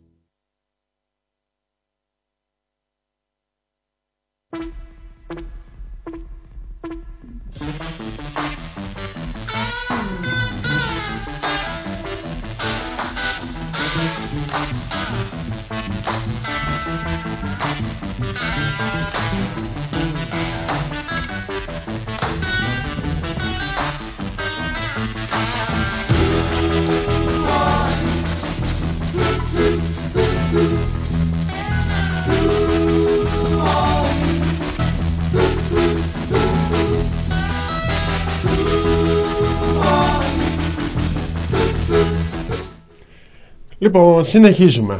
Με άλλη σύνθεση. Σύνθεση. Ναι. Έλενα Μπονάτου, συγκινήθηκα οι αγάπες μου για αυτό το στοχοποιούν όπως και τους καλλιτέχνες. Ε, συμφωνώ μαζί σου, Έλενα. Παιδιά, όλοι μαζί σε ένα κελί, θα τα λέμε. Α, Είναι συνταρακτικό ρε παιδί μου και τα είπανε πολύ ωραία οι, οι δύο φοιτήτρες με τις οποίες ε, συνομιλήσαμε. Κα, καταλαβαίνεις ότι εδώ υπάρχει, ε, υ- υπάρχει η πολιτική πρόθεση η οποία είναι φανερό ότι λάμπει για την ε, προσοχή της και τις ε, προθέσεις της και από την άλλη, σε έχει, από την άλλη έχεις ε, σαδιστικά κτίνη τα οποία υπηρετούν ένα σχέδιο ενοχοποίησης των ανθρώπων που διαδήλωσαν σε βαθμό εξωφρενικό. Έχουμε διώξει εναντίον των πολιτικών αρχηγών και όπως πολύ σωστά γράφει μια φίλη ανεβάζοντας την είδηση ένα screenshot από την ε, καθημερινή που μιλάει για τις διώξεις των πολιτικών αρχηγών για τις ε, πορείες την ημέρα της ε, ε, του Πολυτεχνείου, της επαιτίου του Πολυτεχνείου, λέει για την ε, Θεία Κοινωνία και το κουταλάκι δεν ασκείται καμιά, εγκατα- καμιά εισαγγελική δίωξη που τους βλέπουμε να πέφτουν ε, ε, ντόμινο ένας μετά τον, ε, μετά τον άλλον. Εδώ πέρα γι' αυτό έχουμε. Και αυτό το οποίο περιέγραφαν οι δύο κοπέλες με τις οποίες μιλήσαμε που έλεγαν είναι ποτέ δυνατόν να πιστεί κανείς ότι αυτό γίνεται για υγειονομικούς λόγους όταν μας παίρνουν και μας στηβάζουν εκεί πέρα άνθρωποι που δεν φοράνε μάσκες. Πόσο ηλίθιος να είσαι. Πρέπει να είσαι τηλεθεατής για να το πιστέψεις αυτό. Και προφανώς κανείς εχέφρον άνθρωπος δεν μπορεί να πάρει στα σοβαρά μια επίσημη ρητορική η οποία λέει ότι αυτό γίνεται για το καλό της δημόσιας υγείας εφόσον είναι προφανές ότι οι άνθρωποι αυτοί ξυλοκοπούνται χωρίς λόγο τηρώντας αποστάσεις και μετά στηβάζονται από μπάτσους οι οποίοι δεν φοράνε μάσκες. Πώς αλλιώς να το πούμε; Να μου πεις τώρα μεταξύ μας. Δεν τα λέμε όμως μόνο μεταξύ μας. Θα σας διαβεβαιώμαι ότι υπάρχει ένα ενδιάμεσο κοινό μιας γκρίζας ε, ζώνης που μ, ακούει και στις περιπτώσεις κατά τις οποίες τα κανάλια ε, σιωπούν. Γιατί σε- στην προκειμένη περίπτωση είναι πάρα πολύ προκλητικό αυτό που, αυτό που συνέβη. Θα σέρνουν τώρα τον, ε, τον Βαρουφάκη που θα έχει την, ε, τη, τη φωτογραφία που είναι 7 βουλευτές και από πίσω του 300 ε, στριμωγμένοι μπάτσι που φροντίζουν μην, μην τυχόν και σπάσει κανείς τα υγειονομικά μέτρα. Καλά, παραλογισμός είναι αυτό. Εν τω μεταξύ, αν είχαν ακολουθήσει τον Πρωθυπουργό που είχε ζητήσει να πάμε όλοι μαζί για ένα λουλούδι, θα είχαμε εισαγγελική παραγγελία κατά των 7 πολιτικό, αρχ- πολιτικών αρχηγών. Δηλαδή, εκεί δεν θα πείραζαν οι 7 πολιτικοί αρχηγοί και πήρεξε ο Βαρουφάκης με τους 7 Τι είναι, βουλευτές νο- ή ο νομοθετεί ο Τσίπρας με άλλος του στα κανάλια; με τους, ε, 30. Και μετά βγήκε ο Χρυσογοίδης και είπε πολιτικές εκδηλώσεις. Εγώ τις άφησα. Ο- Ό,τι να είναι. Ό,τι να είναι. Έλειπε κάτι. Είμαστε στην, ε, στην Ελλάδα του 1950-1960. Έλειπαν εισαγγελικές έρευνες κατά αρχι- πολιτικών αρχηγών της αριστεράς. Νομίζω ότι συμπληρώνεται το puzzle πάρα πολύ γρήγορα. Δηλαδή, τι θες, κυτσαριό με στρατιωτικά και, και τέτοια δεν το έχουμε σχολιάσει ακόμα. Θα αυτό, το, σχολ... ξέρει- θα το σχολιάσουμε αμέσως μετά. Αφού ναι, σχολιάσω κάτι που λέει έχουμε η Λολάντα. Απαγορεύσεις ε, συναθρήσεων που δεν βγάζουν κανένα νόημα και είναι αντισυνταγ... ε, αντισταγματικές. Δεν ξέρω αν το καταλάβατε. Πέρασε. Εκείνο, το... Προστατεύτηκε εκείνε τι μέρε η δημόσια υγεία, αλλά ακόμα έχουμε και 100 νεκρούς και 3.000 κρούσματα. Ε, έχουμε. Πολλά πράγματα έχουμε και γίνεται όλο και πιο ανησυχητική η κατάσταση. Στο... Εμείς γράψαμε και ένα κείμενο. Το επόμενο κείμενο πιστεύουμε σε αυτό το κλίμα δεν θα είναι το ίδιο μετά από εκείνο το editorial, το σήμα κινδύνου. Η Λολάντα γράφει και εγώ αυτό αναρωτιέμαι εδώ και μήνες. Δεν υπάρχει τρόπος να κινηθεί κάποιος δικαστικά κατά της αστυνομίας; Ε, υπάρχει. Παιδιά, Πας είναι- στο αυτό συνήγορο του είναι. πολίτη, θα κάνει πόρισμα ο συνήγορος του πολίτη, θα ζητήσει από την αστυνομία στοιχεία, η αστυνομία θα κάνει μήνες να δώσει τα στοιχεία. Μετά θα. θα απο- ε, που, που λέει και ο Χρυσογοής ότι είχε αποκτήσει ανακριτικές αρμοδιότητες ο συνήγορος του πολίτη. Καλά, εντάξει. Και πρώτα απ' όλα για να. Και μετά θα παρασημοφορηθούν αυτοί που σας βαράγανε, παιδιά. Ναι. Και πρώτα απ' όλα Λοιπόν. πρέπει να έχουν περάσει και ποινικές διώξεις για το τέτοιο, γιατί προφανώς αλλιώς θεωρείσαι και ενδυνάμει εγκληματίας. Παιδιά, τι συζητάμε τώρα; Συζητάμε μέσα στο πολιτικό περιβάλλον που τους δολοφόνους του ΖΑΚ τους υπερασπίζεται βουλευτής του κυβερνώντος κόμματος. Αυτή είναι η κατάσταση. Αυτό είναι το πολιτικό περιβάλλον με στο οποίο συζητάμε. Ότι εμφανίζεται ο Θάνος Πλεύρης ως συνήγορος υπεράσπισης των αστυνομικών που χτυπούσαν τον ΖΑΚ μέχρι θανάτου και κάθεται και μας λέει πότε τον βολεύει να γίνει το δικαστήριο με βάση τα βουλευτικά του καθήκοντα. Οπότε συζητάμε τώρα για το αν μπορεί ποτέ να τιμωρηθούν αυτοί οι άνθρωποι. Εδώ συζητάμε αν θα μπορέσει να υπάρξει δικαίωση για τον Κορκονέα, παιδιά. Για, για, για τον φωνιά του Γρηγορόπουλου συζητάμε αν θα μπορέσει η οικογένεια να νιώθει δικαιωμένη και όχι προσευλημένη. Που μας έλεγε η ζωή Κωνσταντοπούλου ότι η οικογένειά του σταμάτησε να πηγαίνει στο δικαστήριο διότι την αντιμετώπιζαν ως ένοχη σαν να ήταν αυτοί οι θύτες. και συζητάμε τώρα τι θα γίνει. Πάρτε τις ακραίες περιπτώσεις και τις πιο προβεβλημένες. Αν δεν μπορούμε να βρούμε κάποια δικαίωση στην περίπτωση, στην πιο ακραία περίπτωση του φόνου του, του Γρηγορόπουλου ή στην περίπτωση των δολοφόνων του Ζακ. Αυτό δεν έχει κριθεί, αλλά λέμε ποιο είναι το πολιτικό πλαίσιο μέσα στο οποίο κινούμαστε.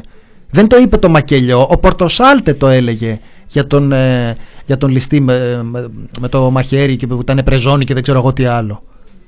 Εντάξει, οπότε όχι, η απάντηση είναι ότι προφανώς και θα έπρεπε. Είναι ποτέ δυνατόν να αποσύρονται οι κατηγορίες και να μην έχει το δικαίωμα να, ένας άνθρωπος να πει «Εμένα που τώρα απεσύρθησαν οι κατηγορίες, γιατί με βαράγατε, γιατί με σύρατε στο τμήμα, γιατί μιλάγατε μπροστά μου και φτύνατε χωρίς μάσκα, γενικώς γιατί είστε τόσο καθήκια». Δεν είναι ποτέ δυνατόν να μην μπορεί αυτός ο άνθρωπος να ζητήσει το δίκιο του απέναντι στην αστυνομία. Είναι δυνατόν και έτσι γίνεται. Καλά, ο- Έχουμε φτάσει στο σημείο, τελειώνω Θάνο, έχουμε φτάσει στο σημείο που λέμε πάλι καλά όταν αποσύρονται οι κατηγορίες. Λέμε πάλι καλά που πλαστές κατηγορίες, όπως, όπως βλέπαμε στα σεπόλια. Ότι χτυπούσαν με, ε, ο- ότι χτυπούσαν με μεταλλικά αντικείμενα τους κατηγορούσαν παιδιά. Και μας έλεγε η δικηγόρος ποιος να χτυπήσει; Ποιος τους Ράμπο τώρα θα χτυπήσει; Η μάνα εκεί πέρα και ο 60χρονο πατέρας θα χτυπήσουν την αστυνομία με μεταλλικά αντικείμενα; Ποιοι είναι; Ο Ινδαρές είναι που πήγε να πάρει το όπλο του μπάτσου; Λοιπόν, οπότε η απάντηση είναι πως ε, δυστυχώς, ενώ θεσμικά προβλέπεται μια διαδικασία, την οποία ξέρουμε, ε, όλα αυτά είναι ανέκδοτα. Ε, υπάρχουν πάρα πολλές περιπτώσεις. Αυτή ήταν άλλη μία. Έχουν κατηγορίες. Δεν έχει οριστεί ακόμα δικάσιμος. Οι άνθρωποι στα σεπόλια, η οικογένεια στα σεπόλια έχουν κατηγορίες. Μόνο ο πατέρας δεν έχει γιατί έπαθε καρδιακό επεισόδιο. Και είπαν να τις αποσύρουν γιατί θα τα μην εκτεθούν τόσο. Δεν ξέρουμε τι λέμε. Επίσης, όταν έχεις περιπτώσεις σαν του Μανώλη Κυπρέου, που 9 χρόνια μετά δικαιώθηκε και έκανε το δημόσιο ε, αίτηση ανέρεσης για να ξαναεξεταστεί και έχει χάσει μέρος της ακοής του, έχει κάνει σειρά επεμβάσεων, ε, είχε δείξει δημοσιογραφική ταυτότητα πριν φάει τη τέτοια στη ΣΤΟΑ, την ε, κρότου λάμψης που πολλαπλασίασε προφανώς το θόρυβο και επήλθε αυτή η μόνιμη βλάβη. Όταν έχεις τέτοιες περιπτώσεις που άλλος ψάχνει ακόμα το δίκαιο του, τι, τι συζητάμε τώρα; Όχι, είναι απελπισία, παιδιά. Αν Τι θέλουμε να, συζητάμε. να συζητήσουμε με, με πόσο ειλικρίνεια παρα- τι Πόσο συμβαίνει. παρανόμησε ο Κουτσούμπας και ο Τσίπρας και ο Βαρουφάκης. Αυτό Είναι- να συζητήσουμε. είναι απελπισία. Και το ποιο είναι η κοινωνία. Αυτό με την κοινωνία που μας γράψετε είναι. Εγώ θα το κάνω κομμάτι. Είναι χιδαίο ότι αυτοί οι άνθρωποι εκ- εκφράζουν την κοινωνία. Πιστεύουν ότι εκφράζουν την κοινωνία. Α πούμε, προφανώς η κοινωνία να φανταστώ ότι εκφράζεται με πανηγυρισμούς για νεκρούς όπως ο Άδωνο Γυρέα. Η Νέα Δημοκρατία εκφράζει την κοινωνία. Έτσι προσπαθεί να μας πείσει. Δεν βλέπω κάποιον στην κοινωνία να πανηγυρίζει για 211 νεκρούς σε δύο μέρες. Ε, ή ξέρω εγώ, εκφράζεται μόνο με τις φιέστες. Να πούμε και για το κιτσαριό. Έλειπε. Έλειπε κάτι τέτοιο. Να πω εγώ έτσι στο εξομολογητικό. Είμαστε στο, στο γραφείο και πετυχαίνουμε εκεί προς το τέλος την τέτοια. Την, ε, την ε, φιέστα. Βλέπεις το live εκεί πέρα του βίντεο και το βλέπουμε και λες Τώρα να ανοίξω κάποιο live, μήπως παρακολουθούμε πραξικόπημα σε live μετάδοση από το YouTube. Ήτανε λίγο. Περίμενες το τάγκ να περάσει από τη Βουλή. Μπορεί να είναι το επόμενο βήμα. Να πει ο κύριε, ε, εντάξει, τι θέλετε, φοβάστε εσείς στο στρατό, δημοκρατικό δεν είναι. Ο στρατό τώρα έβγαλε ένα τάγκ να κάνει μια βόλτα στο Σύνταγμα. Ω, τι Από- κάνει- από μίσος για την No- πατρίδα σας no, φοβίζει. no big deal, ξέρω εγώ.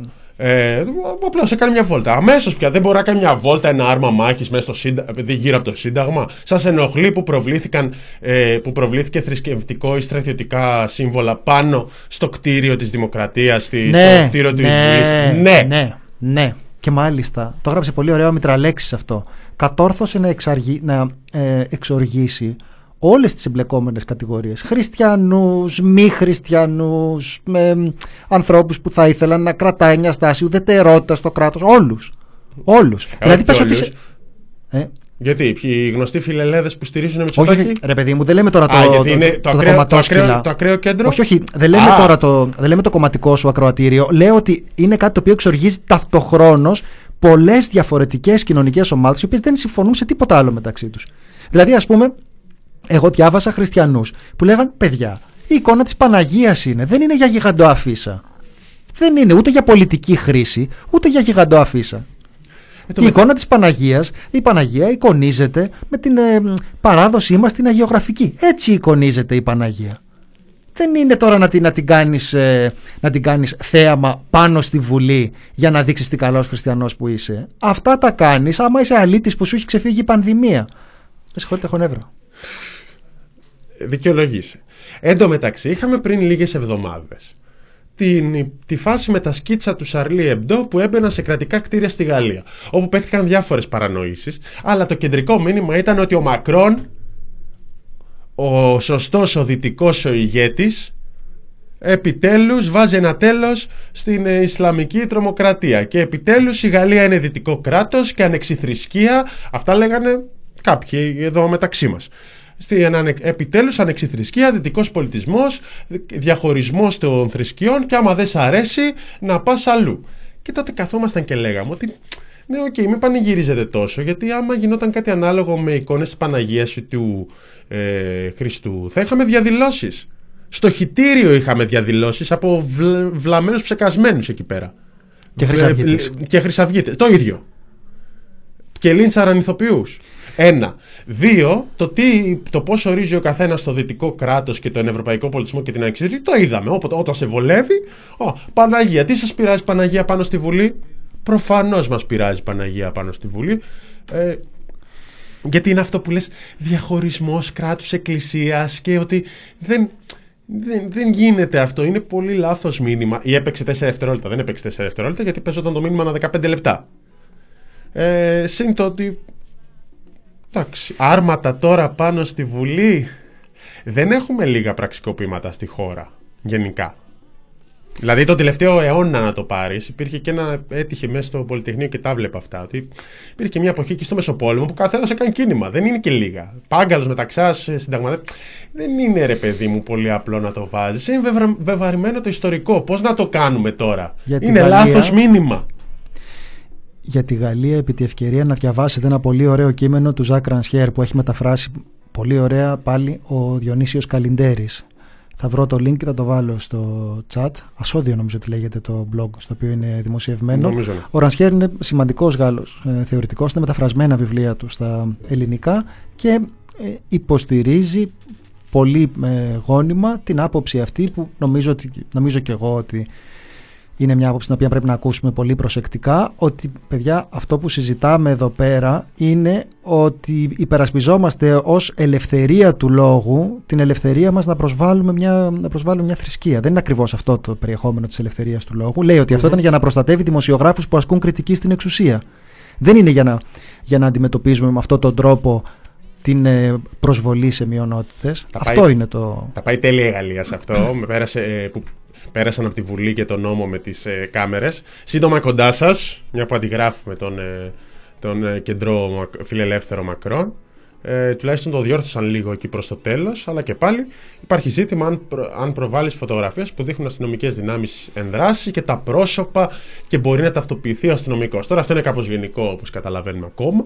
Στην αρχή ήταν ακόμα χειρότερο. Ε, ναι.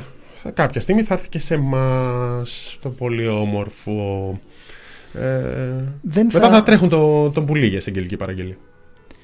Δεν θα ήθελα σήμερα που είμαι κάπως ε, ε, φορτισμένος δεν θα ήθελα να τελειώσει η μέρα χωρίς να βρίσω λίγο λοιμοξιολόγους ε, παπαδιές λοιμοξιολόγους να το πω, να το πω έτσι Βεβαίως, Κωνσταντίνε. ε, θεωρώ αδιανόητη την ύπαρξη της Γιαμαρέλου. Δεν το χωράει ο νους μου δηλαδή. Πραγματικά είμαι ικανός να, δεν ξέρω, να, να, να βγω με πλακάτ στους ε, δρόμους ή να ξεκινήσω, να φτάσω σε ακραία μέτρα. Αβάζ. Δεν ξέρω τι, δεν ξέρω τι μπορεί να είναι αυτό. Αλλά μου είναι αδιανόητη η ύπαρξή της. Πραγματικά οι άνθρωποι αυτοί εγκληματούν από ένα μείγμα ηλικιότητας, θρησκοληψίας και πολιτικαντισμού και δεν με ενδιαφέρει τι από τα, δι- από τα τρία παίζει ρόλο περισσότερο. Μπορεί να είναι και τα τρία μαζί δηλαδή. Να θέλουν να τα έχουν καλά με την ε, εκκλησία για να κάνουν πολιτική καριέρα, να, να είναι απλώς ηλίθια, ε, να είναι μια θρησκευόμενη θίτσα. Μου είναι εντελώς αδιάφορο. Εντελώς αδιάφορο. Πιστεύω ότι αυτή τη στιγμή αντί να κυνηγάνε τον ε, Κουτσούμπα και τον Τσίπρα και τον ε, Βαρουφάκη, εδώ έχουμε μια διαπιστωμένη αιστεία υπερμετάδοσης που εντελώς χιδέα προπαγανδίζει προς τους οπαδούς της ότι μην ανησυχείτε και τώρα έχουν αρχίσει και τα γυρνάνε κάποιοι, αλλά μετά τους θανάτους, ε, χρειάστηκε να αρχίσουν να ψοφολογάνε για να γίνει αυτό το βήμα. Και έχουμε μία αιστεία τέτοιας μετάδοσης και συζητάμε ότι δίνουμε βήμα σε ανθρώπους που υποτίθεται ότι ανήκουν στην Επιτροπή των, Υπερο- των Εμπειρογνωμόνων που συμβουλεύει το Υπουργείο για να διαφημίζουν αυτές τις απόψεις διασπείροντας και πάλι αμφιβολίες στην κοινότητα ως προς το αν κολλάει στην εκκλησία και να λέει άλλο ότι μια χαρά θα κοινωνούσα. Μου φαίνεται πραγματικά τόσο μεγάλη ασέβεια προς τους νεκρούς, τόσο μεγάλη ασέβεια προς τη σοβαρότητα της κατάστασης που αναρωτιέμαι πώς είναι δυνατόν να διατηρεί τη θέση της αυτή η γυναίκα. Μου φαίνεται αδιανόητο, δηλαδή μου, μου φαίνεται ότι είναι από τα πιο προκλητικά πράγματα που συμβαίνουν αυτές τις, ε, αυτές τις ημέρες. Γιατί συζητάμε ότι η κατάσταση είναι πάρα πολύ σοβαρή. Μας ενδιαφέρει να ξέρουμε πού είναι πάρα πολύ σοβαρή. Μας ενδιαφέρει πάρα πολύ, είναι ζωτικό ζήτημα να έχουμε μια εικόνα για το πού εντοπίζεται κυρίως το πρόβλημα. Και όταν έχεις ανθρώπους οι οποίοι υποτίθεται ότι εκπροσωπούν το λόγο της επιστήμης και κάνουν τόσο πολύ κακό στη δημόσια διαχείριση της πανδημίας, μου φαίνεται εντελώς ασύλληπτο ότι μπορούν αυτό να το κάνουν ατιμόρυτα. Στο επόμενο πέσιμο στη Γιαμαρίλου θα πάει μαζί με το Ρουβίκονα και Κωνσταντίνος. Παιδιά, πολλά μπορεί να γίνουν. Πολλά μπορεί να γίνουν. Για μην το βλέπω, είναι εξαγριωμένος τώρα. Η, με, η Μέδουσα με διορθώνει, μου λέει δεν ψοφολογάνε. Έκτη Δεκέμβρη κοιμούνται. πιστεύετε, δεν θα είναι έξω πάλι. Ποιος ξέρει τι μπορεί να κάνει. Λοιπόν. Ο Μπακογιάννης πώς διατηρεί τη θέση του. Μπακογιάννης. Έλαντε. Μπακογιάννης. Ένα όνομα, γιατί ποιο. Όλοι πώς διατηρούν τη θέση του. Παιδιά, να δείτε ανασκόπηση για τον Μπακογιάννη. δηλαδή- Έχει την απάντηση. Στην αρχή δηλαδή, σε κοροϊδεύουν. Είναι- Ναι, ναι, ναι. Πρώτα σε κοροϊδεύουν, μετά σε κοροϊδεύουν. Θα σε κοροϊδεύουν κι άλλο και μετά χαιστική γιατί είσαι της οικογένειας. Δηλαδή, άμα ήταν εταιρεία, αυτό είναι σε ένα προσχέδιο που μάλλον δεν θα βγει, αλλά θα μπει κάποια στιγμή. Άμα ήταν εταιρεία, αυτή η κυβέρνηση δεν είναι εταιρεία. Δεν λένε ότι ξέρω εγώ το παίζω ιδιωτικός τομέας και θα πηγαίνουμε έτσι και θα ελέγχουμε τους υπουργούς και επιτελικό κράτος. Ε, δεν θα είχαν απολυθεί όλοι. Όλοι. Σε μια οποιαδήποτε δουλειά στον ιδιωτικό τομέα κανονική. Όλοι. Τι τα θες Θάνο μου. Είναι άδικος ο κόσμος. Λοιπόν, Γεια σας. Σας ευχαριστούμε.